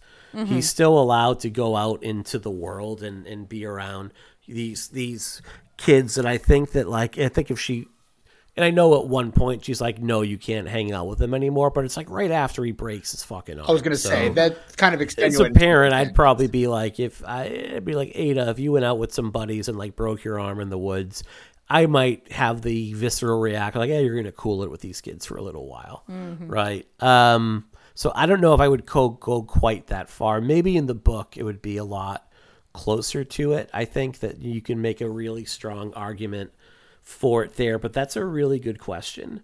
Yeah. Um, I will say one of the things that leans into the category of like Eddie being afraid of his queerness is what is it that the leper wants to do with Eddie? Like he wants to give Eddie a blowjob, mm-hmm. and I believe that's in the movie as well. Like I believe like that's also there as well, where like so you know like it's not just like this this he's not afraid that this leper is going to give him that disease and his skin is going to fall off. It's like, no, like we're going to commit this like sexual act together.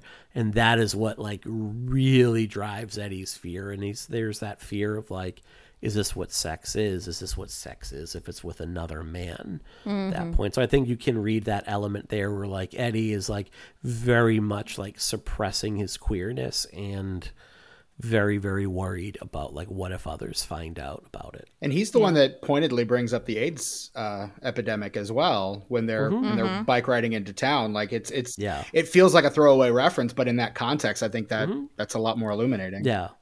And this is like just at that, like this is pre Magic Johnson getting diagnosed with HIV hmm. and the public discourse around the disease beginning to shift a bit.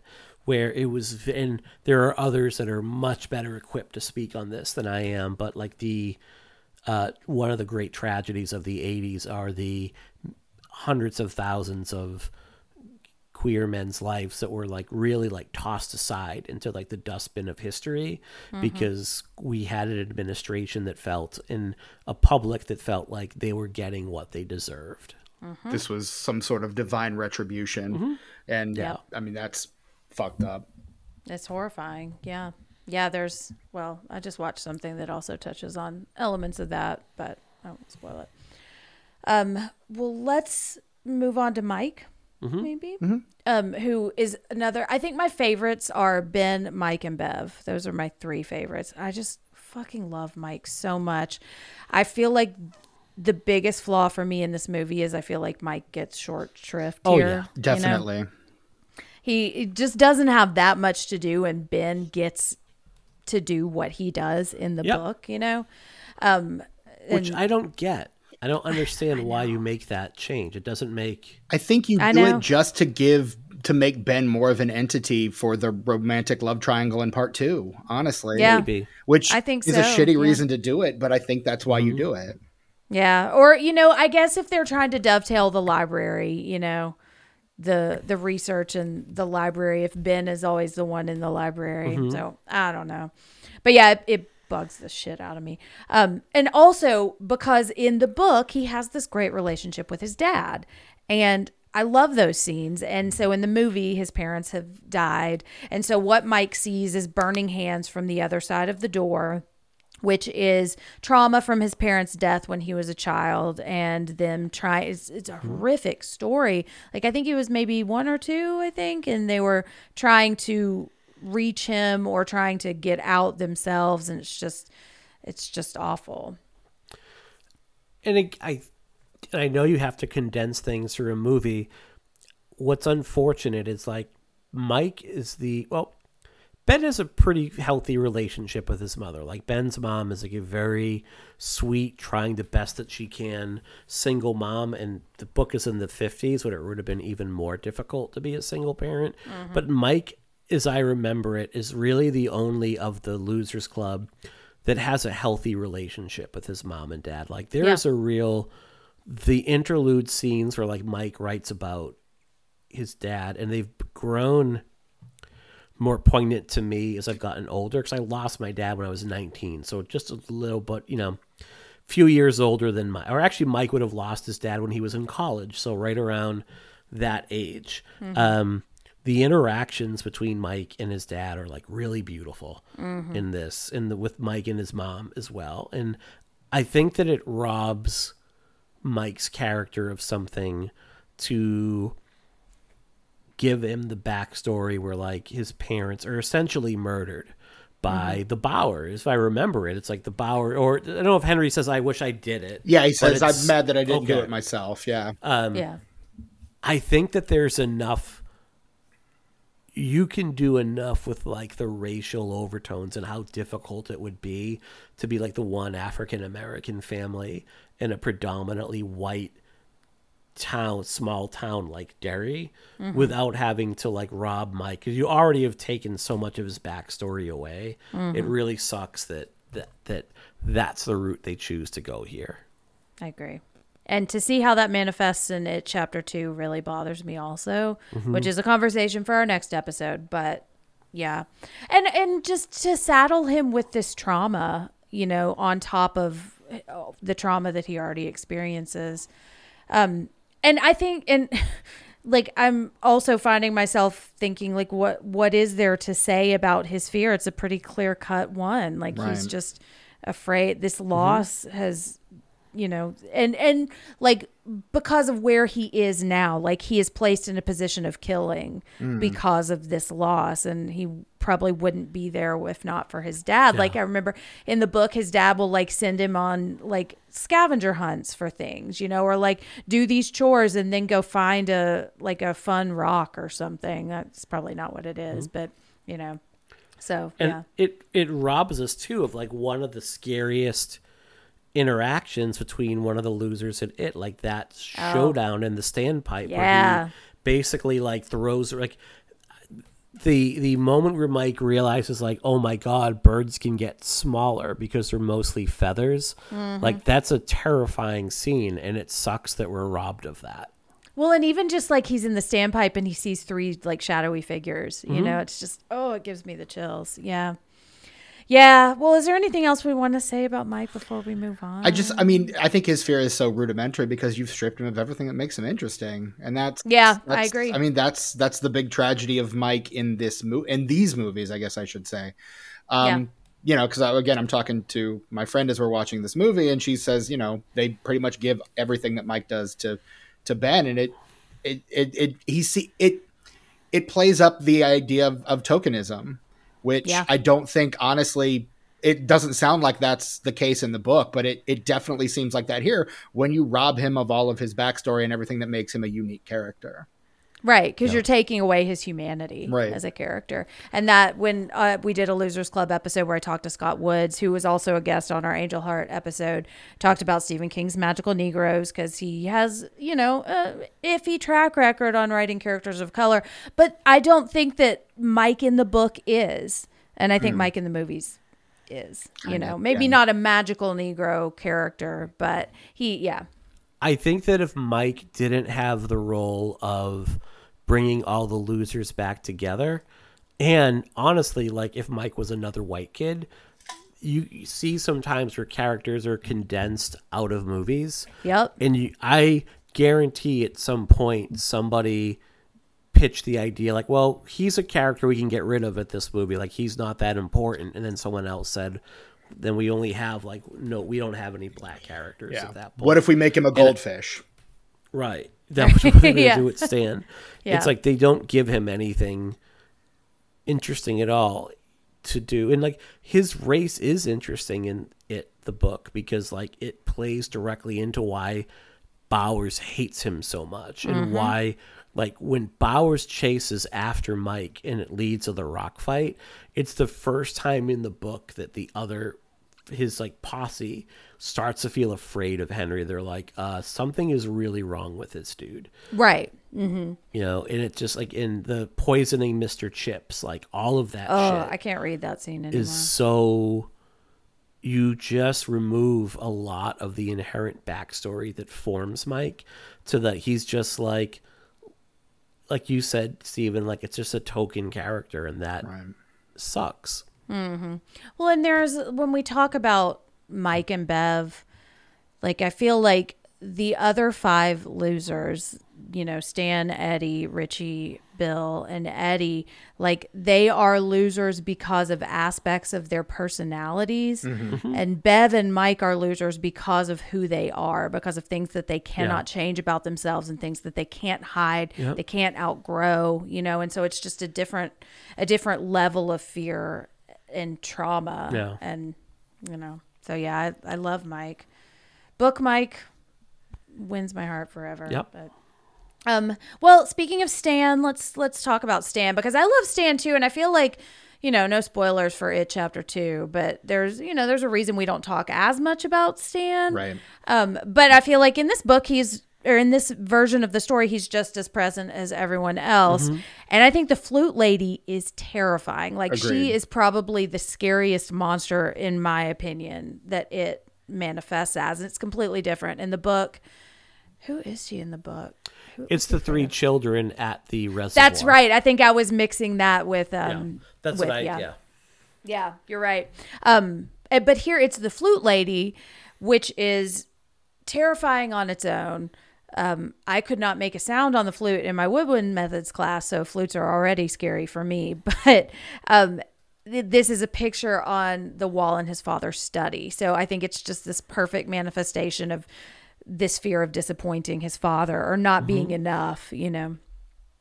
and I think in a larger way because of because of his father's role within the community, there's this element of well, if I disappoint my father, then I'm disappointing, you know, the Lord, and I'm letting down, you know, this these mm. thousands of years of beautiful tradition from Sandy Koufax to or from Moses all the way to Sandy Koufax. Like, you know, you've got kind of mm. this this great story Jewish, which again, his father lays out. You know, the rabbi's son can't even do his Torah reading. Like, there's this again this guilt and this ridicule that's kind of placed on him as a result and you know as someone who grew up again just to just keep calling back to this this is the point at which my co-host on disenfranchised would start making fun of me mercilessly for for continuing to bring up my religious background but um and he's No, he- do it, and 'cause- he's right to do Oh, so yeah. but you know um i bring it up a lot because I mean, it's the reason I wasn't able to watch so many movies and I didn't engage with so Yeah. many different kinds of things. So it comes up a lot.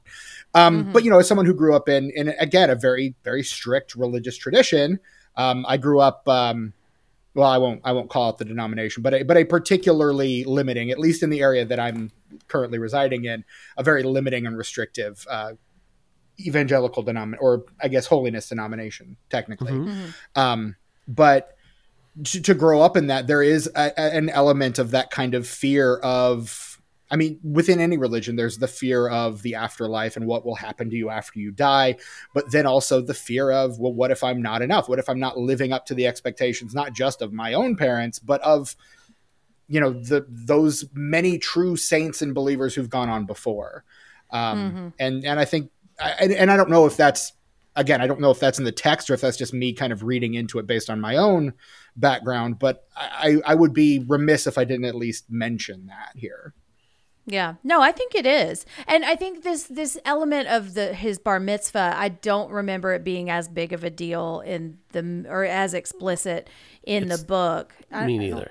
Yeah. Uh, but I, I think it's a, a perfect way to show this because it is such a public display of proficiency in something. You know, he is, like you said, the rabbi's son, and he is about to have this like public declaration of his manhood, which quote unquote manhood, which I could also see is like that's a, a whole fear in and of itself in a way similar to how we talked about with Bev, not quite the same thing, but like the word I am now a man, like that just implies so many things. And, you know, I could see being terrified that I'm not going to live up to that, you know? all the pressures and restrictions and obligations that come with maturity and Right. recognizing that you don't feel any of those things and those things are in and of themselves terrifying Yeah. And one thing I think is interesting about Stan too, and this I, I don't want to step too much on what we'll talk about in the next one, but I think there's this fear that he is not up for this or mm-hmm. that he is not as strong as the other ones, you know, or that he's going to be the weak link. they pepper that think- throughout and i think it's really Yeah. well done I think so too. Yeah, because it's not, or that they're going to abandon him, you know, which I think we see in the sewers when he gets bit. And I mean, I don't think they intentionally do, but to me, that kind of trans translates to like even in this group of losers, like I'm the outsider, you Right. know, you left me at Neibolt, you left me at Neibolt. yeah right? Yeah, there's a, fastidi- uh, a fastidiousness to Stan, and I think that comes across in both like the book and in the movie in terms of how he presents himself. That even at a really young age, uh, Stan is we have a cat appearance. It's been a while. yes, Mark uh, your bingo cards. just refuses to die. oh, no! So there is this like fastidious. Stan is basically an adult. Like he presents very much like an adult does. Like he doesn't want to. Eddie doesn't want to get his clothes dirty in the sewers because like disease. Stan doesn't want to get his like Oshkosh dirty. Right. Um, he dresses like a forty year old dad in a suburb. Polo there's shirts and khakis that- yep feels like super super old about him. And what's interesting at the end of the movie stan is the one not bill that tells him we need to promise to come back. Mm-hmm. Stan is the one that like makes them make the blood oath to come back. And it kind of goes counter to what he does because you're right. Like he's the one that says, "I can't do this." Like he's the mm-hmm. one that takes the other the other road out Takes himself off the board. takes himself off the board. Um because like he knows that as an adult like as a kid he eventually comes around. He's the one that's like this isn't real. These things aren't real. There's no way it can this, these things shouldn't exist. They can't exist. And the only thing that saves him is like there's that little bit of like the childhood mind that is still there that can still hold on to that magic and accept things that should not be but i think he even as a child he realizes when i'm older i'm not going to be able to accept this anymore. No my fears are going to be about accounting. My fears are going to be about can we pay the mortgage? Can we afford that vacation home? Um, we don't get a lot of uh, I, in the book Stan as an adult. Like I love how the story is relate related because mm-hmm. like he's just like super easy peasy. Like everything to him, like there's like a a, a gracefulness to Stan as an mm-hmm. adult where everything just sort of comes natural and he never is worried about anything until he gets that call. Right. Mm-hmm. Yeah. Yeah, and it speaks to like an awareness of his own boundaries, I think. Like he he he knows himself. I think maybe more than any of the other losers, you know. Mm-hmm.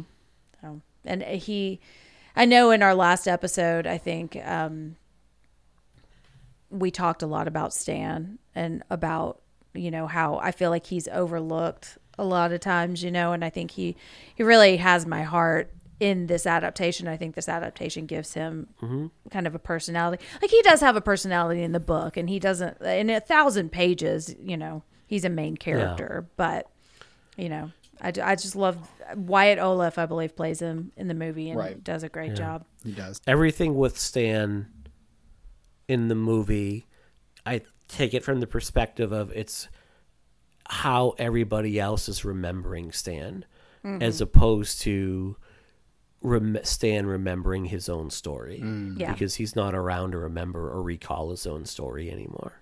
Yeah. Mm. Do have a hair of an issue with his part in chapter two, but we'll talk about that in our next episode. Um, moving on to Richie, who, God damn it, I said that I love Ben and Bev. I love Richie too. Richie, Richie has grown on me a lot over the years as I've read this book because I feel like he really does kind of, aside from Bev, become like the second in command, or like he he's just so brave in the story, you know um in the book it's a little bit different but here like he's the one that's like no we're not going to leave bill behind. Like no he's he's our friend. He's the first one to say fuck i gotta go do street fighter. I'm not doing this. This is way too scary. But he's also the one to really rally them when bev can't and when bill right. can't you know?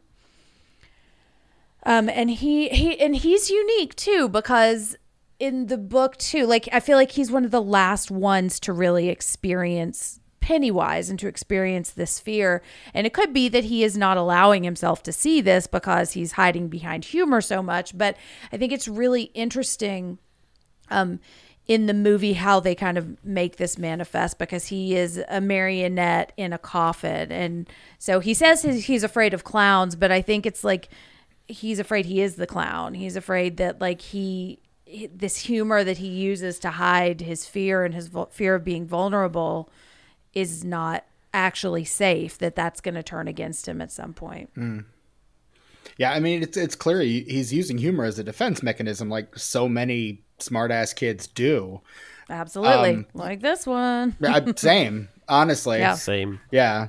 Uh, oh gosh, look at us! Ain't we? Ain't we a I trio? know. Aw. I feel like half of podcasters probably have can relate to that for you sure. know? But I mean, you know, so he's he's absolutely using that as his defense mechanism, as his way from having to confront the things that he's actually afraid of. Um, and and you know, I find it interesting that he's attempting to use the thing that he's afraid of and and weaponizing it in in a way that protects him. Uh, you Yeah. know, I'm afraid of clowns, so I will become that which I fear. Like he's he's like Batman in that way. You know, teenagers and, and kids are a superstitious and cowardly lot, so I must become the very thing I fear so that I may make them fear me as well, except it doesn't work for him.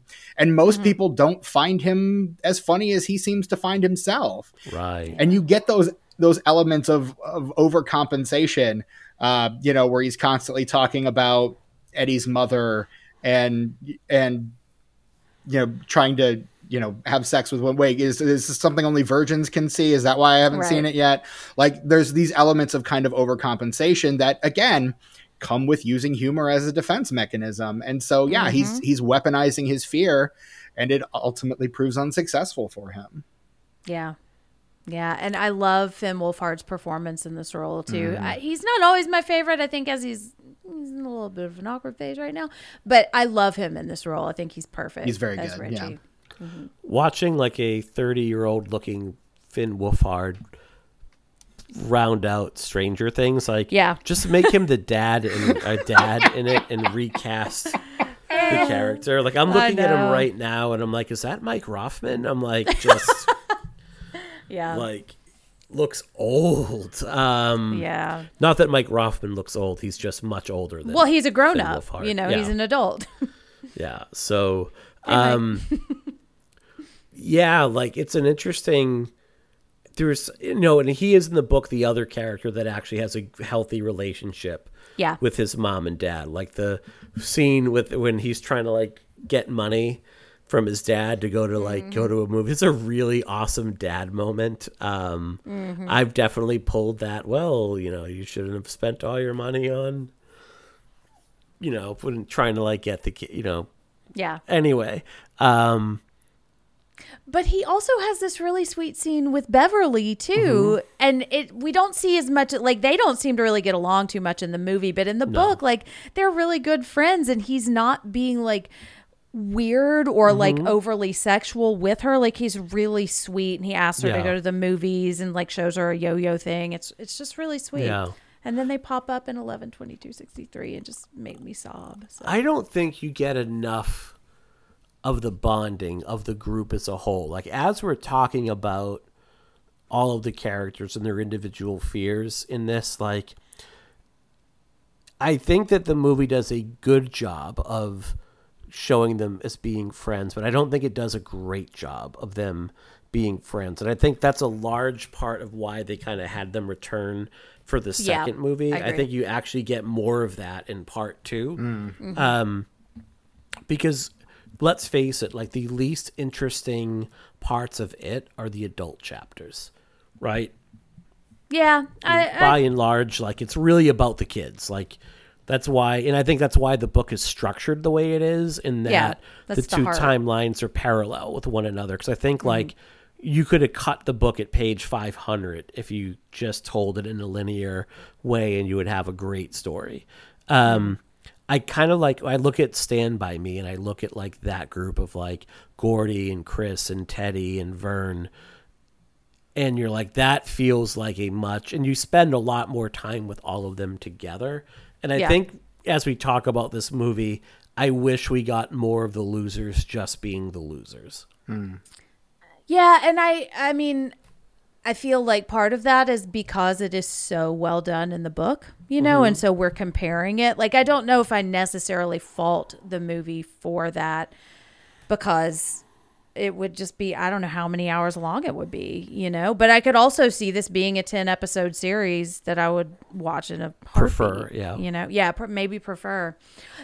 All that said, I have seen things go on longer than they maybe should mm-hmm. have and sometimes shorter is better, but are you going to say like this episode yeah. Well, I do. I feel like we are maybe rounding the back. I, I want to mention, and maybe we can save this discussion for next time, but I want to talk about Henry Bowers.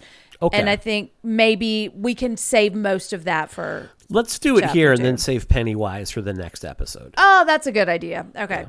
Um, yeah, I think when I didn't Im- intend to talk about Henry Bowers, but I mean, he we see that he has a horribly abusive father also.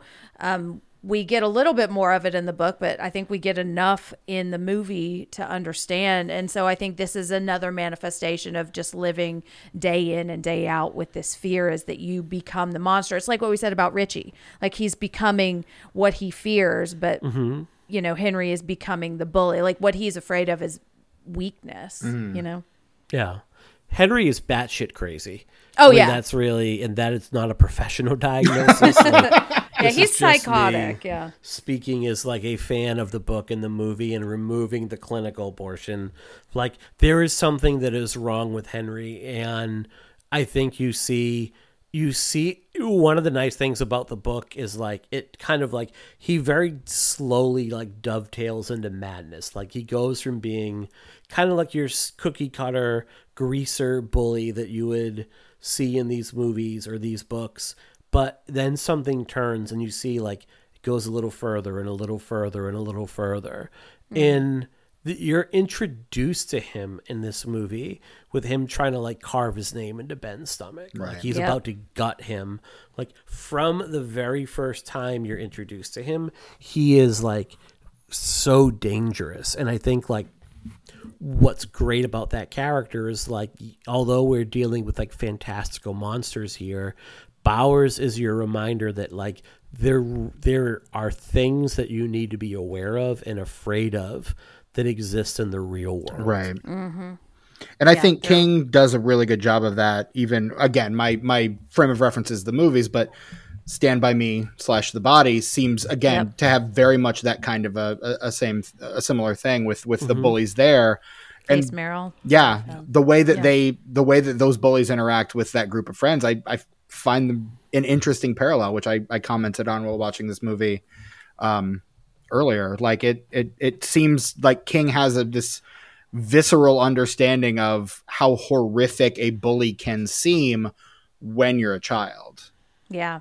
And that's a theme he writes about a lot. Right. Like he comes back to bullies over and over and over again. Randall mm-hmm. Colburn on um, Losers Club, we jokingly have the Bauer Hour where he can just talk about the bullies forever. Like he loves them. And I think because they represent another like monstrous archetype for King, it Right. makes me wonder who he went to school with mm-hmm, when he mm-hmm. was little and what his like high, high school and middle school years were like. But yeah. Yeah. I I think it's pretty it's pretty understand I, I think like his king a lot of his best work seems like it's pulled from his own life. Yep. Mm-hmm. I don't think it's accidental that a lot of King's auth- a lot of King's protagonists are authors. Uh huh. And I think this is a, yeah. an observation the Losers Club made maybe recently. A lot of the authors in King's work kind of mirror where he is at that point in his writing career. Mm-hmm. Like Ben Mears in Salem's Lot is an up and coming writer, but he does not have like the smash success that Bill Den Bill Denbrough has by the mid '80s, where like everything King had written had touched to gold. Right. Um, I think is it Thad in the Dark Thad Half? Beaumont, yeah. He is like putting that alter ego to bed of George Stark as King is trying to bury um, Bachman. Bachman. Yeah. Um, so like a lot of kings, as King is writing, he's really in a lot of ways exercising maybe a lot of his own demons, and I think that's why like bullies are such a prevalent theme in so much of his work. Yeah. And greaser bullies. Like there is a specific Stephen Mm-hmm. King bully archetype, which I just eat with a spoon every time. I love them. Yeah. Because they're terrifying, you know? Oh yeah. Um, well, okay. Is there anything else we want to say that we have not already mentioned before we move on? We're gonna come back and talk about chapter two. But Which of the which of I think you guys both mentioned it was for you, Chewy. It was Ben mm-hmm. and Jen. Which of the losers do you feel like you most identify? oh, with? it's got to be Bev. Okay. hundred percent. I mean, I love them all, but yeah, Bev. Yeah. I would say for me, there's a lot of, depending on the day, a lot of Ben and a lot of Richie in me. Like I tended to be the smart ass. Um, You? I tended to Really? be, yeah. I and I use like a lot of the humor. I you know part of it is like I'm an overweight person, and a lot of a lot of my humor like definitely self deflects trying to be like I acknowledge it and I think it's mm-hmm. something a lot of overweight people do is like mm-hmm. we are like upfront yep I'm fat and we have a lot of humor that goes around that like I am going to put this on the table so that you won't do it and that you won't make comments about it. 100%. humor is a tool of deflection in that way. Mm-hmm. Not just about things like my weight, but like other areas where I feel like I have deficiencies as well. Mm-hmm. Yeah. Yeah, and we talked about that a little bit in our bodily uh, body autonomy. Nope, body dysmorphia series also when we talked about Stephen King's Thinner um, and Black Swan too. So for more of that conversation, check out those episodes. Also, I I, I was really happy with how that series turned out because that's something I think a lot of us can relate to. You know. Other than that, maybe like book Patrick Hockstetters who identify with the Oh yeah. most. I kid, I kid, I love, yeah. Hey man, Owen Teague, I love him in this movie though. He's I mean, I love him in everything, but um, he's great as Patrick Hockstetter. Adam Driver stunt double. Right? I mean, yeah, Adam little brother, yep. Mm-hmm. I mean, I can see it. both both of them are dreamy. All right. So we will, like listeners, like we have not even touched on the big bad, and we will Nope. do that in part two. We, We you can go back and listen to our episode on it where we talk about it in a comfort horror movie, and we talk a lot about Pennywise, and we will get into him in the second uh the second chapter of our series on uh childhood fears and we come back in two weeks with that episode so if you're like screaming at us right now that we're not talking about pennywise We will, because it's a big story. It, there's a lot, which is why we've already been talking for over two hours. And so, on that note, I'm going to propose that we save our mention of any other mental health topics we see in the film and any other movies we see this in for our next episode, because I think it's going to tie into our discussion there. Um, Or actually, I was just going to ask Steven if you want to enter yours. Like, what other movies? Because you won't, may not be with us for the next one. So, Although, if you can join us, we'd love for you to yeah, join I- us. not if- that we're saying you're going to die in two weeks. I mean, I don't know. Um, Spoilers, Mike. Jeez, do you what have you seen the deadlights? Are you clairvoyant now? Goodness. Um no, the um I mean obvi- the obvious answer is and I and I've kind of mentioned it already is is the the stand by me connection. Um which again is it's it's it's a lot of the the Stephen King, the kids, the you know, going to witnessing you know the horrors of of death and and kind of confronting it in weird ways their own mortality um or or the other things that might terrify them as children. Um I I mean that that's kind of one of the more obvious ones. But then again, I mean, I find elements of the losers in like every kid movie from the 80s. Like we've mentioned Goonies and Monster Squad already. Uh, Joe Dante's Explorers, which is kind of one of my secret favorite 80s kid movies. Like, you know, kind of all of those movies that that you th- I mean the losers there are elements of the losers in all of those which I think is is really cool and really fun. So, you know, just a bunch of kids hanging out. We talked about the Goonies on Disenfranchised earlier or I guess last month at this point, but um, you know, and how we're like, well, what does a horror version of the Goonies look like? And I would say it looks like it or it looks like Monster Squad, honestly. It's it's kind of very similar similar trajectories in, in that way of just, you know, kids coming of age and discovering more about themselves by going on this very specific genre adventure. Mm-hmm. Yeah. Yeah. Well put. Yeah, and I love a lot of those movies. Although it took me a while to, they grew on me. You know, they had to grow on me. Um, well, and speaking of those kinds of movies and adventures, and now it's time for an uplifting moment. This is where we share any grounding or self care that's been particularly effective for us, grounding and coping skills, are the little tips, tricks, mantras, and practices that help us get through the tough days or tough moments. And self care is anything we do that makes us feel good or makes us feel better. Um, mine, I just finished Fairy Tale, which was Stephen King's newest book, and you can hear all of my thoughts on that on our Losers Club episode. But I can read whatever I want to right now, and I think I'm going to embrace Halloween and fall and dive into. Speaking of Stephen King, I'm going to go back to Night Shift and Skeleton Crew. I'm going to go to his older short stories, which I fucking love. They're just so creepy. They're perfect for the hol- like Halloween season. And I might read a little Clive Barker also. Perfect. So audiobooks are mine right now. Steven, what about yourself? Um, I just I just wrapped production on a community theater play. Um, Oh wow. that I was involved in. Um, I, I got to, it's my first time on stage in four and a half years, which was oh wow. really rewarding and really fun. And I got to work with uh, a couple people that I'd worked with before and a, a lot of people that I hadn't. And it was, it was great. Like it was just, it's something that I've always enjoyed doing and something I wasn't sure if I could still do after four and a half years. And it turns out, yes, I can, um, which was very rewarding and fun. And I've also begun reading again, which I kind of put aside for a while. So I've, I've finished several books already this year, and I'm I'm getting ready to start another one. Um, so yeah, which is always something that I I have enjoyed in in, in years past, and just have kind of put to the side. So um, yeah, those couple couple things for me. That's awesome. Excellent. Um, for me, like we are getting, you know, obviously this is dropping the first week of October, and for me, it is like the best month of the year for a lot of reasons. Obviously, like I'm a Halloween kid, um, so we're kind of like th- this week is the week, like well. As we recorded, it's the week like the decorations will come up from the basement and moss, and like we might build a couple new things to put in the front yard, but we'll have our house kind of lit up and done nice. And what I've noticed in my neighborhood, like people, some people already have their stuff out, and it looks like there are a few more people that actually are like decorating for the season, which is really nice. Um, the town I live in is this really beautiful town in the fall.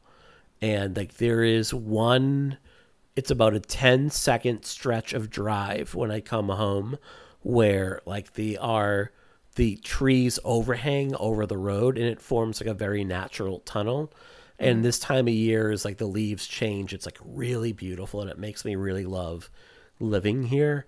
Um, so like I'm just kind of gearing up for like my favorite time of year and I know that like this weekend coming up like my daughter and I like will be going to like our first haunted hayride of the season. Like we're going to go Oh, to this nice. big outdoor haunt where there's like a 40 minute hayride and then four other haunted attractions that you can get into and mm-hmm. I'm hoping that she'll go through her first like indoor haunted house. Um, she'll do hay rides because she's like, nope, they won't touch me or they won't get super close to me. But in an indoor haunt, like they're very, very close. So she feels like she's ready to do it this year. Fingers crossed. She's We'll a see. braver person than I. 'cause I- nope. Nope. Won't do them. Haunted hay rides, no. Uh, haunted hayrides, I will. Yeah. But nope, I won't. See the the hay is the scariest part of a haunted hayride for me because I have allergies. Ah, there's a lack of hay on the hay rides. Like they're empty. yeah, there's usually it's there if you're expecting hay, usually they're just empty like carriages that pull like, you around. hey, where's all the hay? I have pictures of we talked awful. about.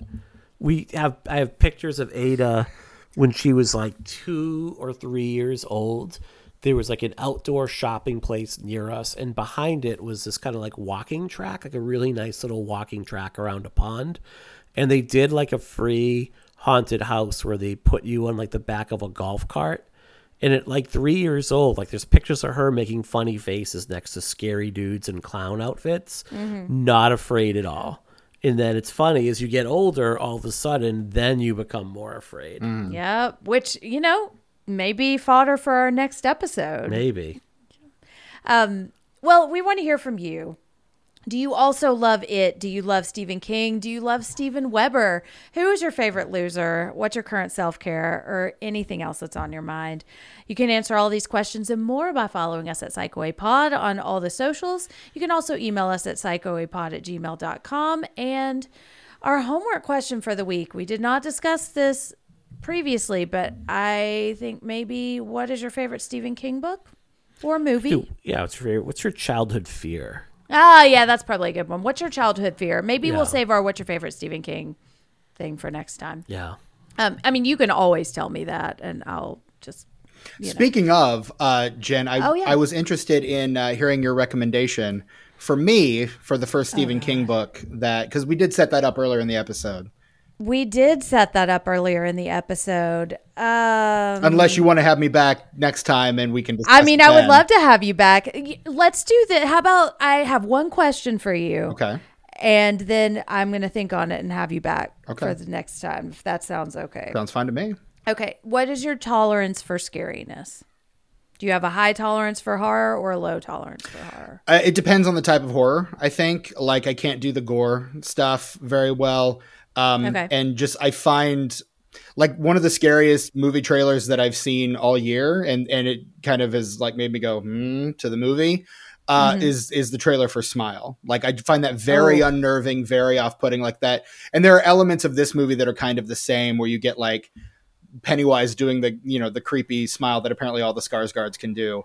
Like those Yeah. those things, I just I find very kind of Point your lip. unnerving and and off putting and so Mhm. I, I I those those kinds of things are the things I don't like but like monsters and like kind of ooky spooky stuff no that's I'm I'm okay with that Nice. All right. Well, I'm going to go ahead and recommend. I think I want to recommend Salem's Lot. I think that's a my recommendation as well. Okay. That's a great entry, uh, unless you want to start with the short stories, and in that case, Night Shift. But yeah, Salem's Lot, I think, and it's a good digestible size. Also, you know, it's not a mammoth one, but yeah. yeah. What's the recommendation you've been given? uh, the recommendation that I've been given is 112263 Oh, Love that. That's, a good one too. It's a great book. It's interesting because it's probably not Say it's more sci-fi. indicative of like King's. Yeah, it's like not horror.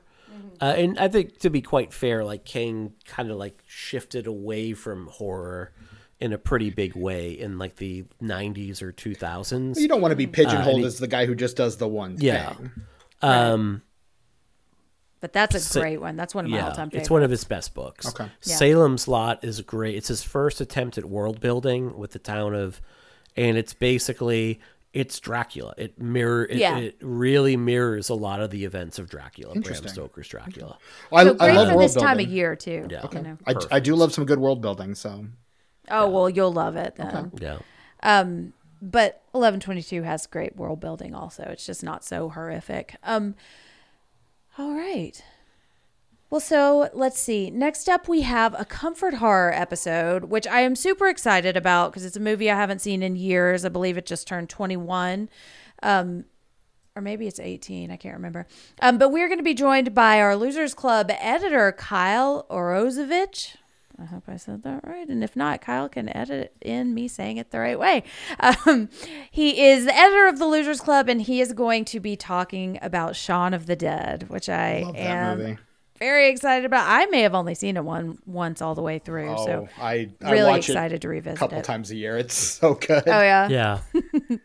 I've done an audio commentary on it with Ada for a bonus episode, like our first year of Pod and the Pendulum. Oh, well, I'm really excited Yeah. to to revisit. Um, and now let's wrap up with some plugs. Let's see. Stephen, where can we find you online and what's coming up for the Disenfranchised Pod? Uh, well, we, uh, I am, uh, my name is Stephen Foxworthy. Uh, you can find me online, uh, Twitter, Instagram, Letterboxd at Chewy Walrus, which is why Mike called me Chewy earlier. That's, Ah, that's my web handle. Um, he, he, he does call me. There are many people who just know me as Chewy, and that is okay. but my name is actually Steven. That's the name my parents gave me. Um, and it's how I usually respond on the street if you yell my name. Um, the Disenfranchised podcast. We're a podcast um, about movies that you know were intended to be franchises and then didn't become franchises. Uh, and it's October, so we're getting ready to start our annual Spookython, which we've been doing every year since our very first year. Uh, and we've got some some really fun ones. I don't want to say anything yet because we've got guests lined up, and I want to make sure we can nail down those recording times. But um, yeah, we've got some really fun stuff planned, and hopefully we can execute it beautifully. And uh, yeah, it, uh, last month we did um, female and non-binary um, queer voices in horror. Uh, as kind of a, a running theme uh, for last month, and then the year before that, it, w- we're just two guys starting a podcast, so it's all Mhm. like horror movies that we liked. So it was like the Mm. Evil Dead remake and Beetlejuice and you know stuff like that. So we've got a, a very deep back catalog. Um, Mike Snoonian has been on several times uh, to Mhm. talk about My Bloody Valentine and its remake and Friday the Thirteenth.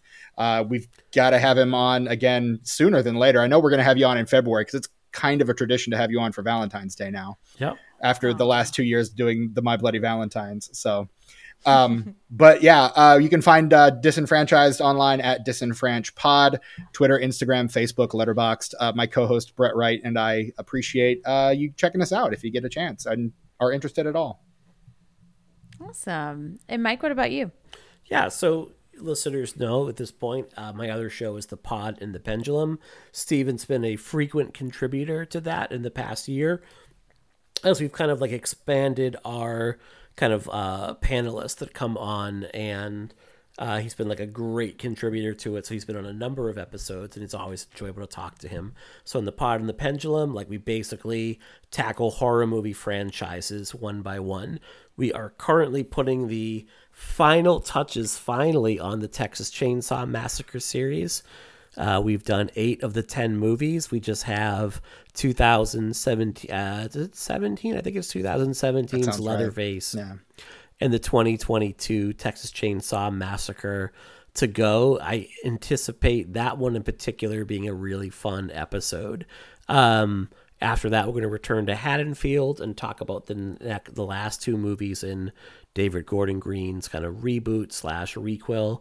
Um, the latest episode that's up right now, it is on Texas Chainsaw 3D. It's a really fun episode. I think at one point I just crack up for 30 seconds just thinking about like the original idea for that movie where Leatherface would have like a pet dog um, that he befriends. Yeah, it's really bizarre. Um, Did you do your thing, cuz? Oh, of course we did our thing, cuz of course. um, so yeah, the pod and the pendulum everywhere you get your podcast. And remember, for listeners of our show, go to patreon.com slash psychoanalysis podcast. Become a patron today. There's about, depending on your tier, about 40 hours of bonus material that is up right now. We are putting a pause on charging our patrons through the end of the year because we're just like trying to like plow through this batch of episodes and um, worry less about the Patreon, and then we're going to relaunch it again at the start of the year. But if you become a patron today, you will have access to all of that stuff, um, and you'll be able to try it out for a few months, which we encourage you to do at patreon.com slash psychoanalysis podcast. And you can find me at Jennifer on Twitter and Instagram. And you can find me co hosting the Losers Club podcast, which is about Stephen King. So if you liked this episode, check that out because it's all about Stephen King. And also the White Ladies in Crisis podcast, where we talk about either um, some show about a woman losing her marbles or an erotic thriller. We kind of bounce back and forth between those. Um, and you can find me just kind of writing and doing stuff being weird. Um, and that's our episode on it. Thank you so much, Stephen, for joining us. Thank you for having me. oh yeah, and we would love for you to come back for our It chapter two. I I, would- feel like they're like I would absolutely love it. I'm going to be watching it chapter two because, again, it's my friend, one of my friend's favorite movies. So I might as well talk about it. exactly yeah. then we can talk about the man himself, Pennywise. Yeah. uh, the clown himself, I guess I should say. Um, Not the band Pennywise. The cosmic entity himself. Yes, exactly. Uh, listeners, thank you for spending time with us. Please make sure to take care of yourselves and take care of each other. And with that, let's sign off. We came here to chew bubblegum and take care of ourselves. And, And we're, we're all all out out of bubblegum. bubblegum.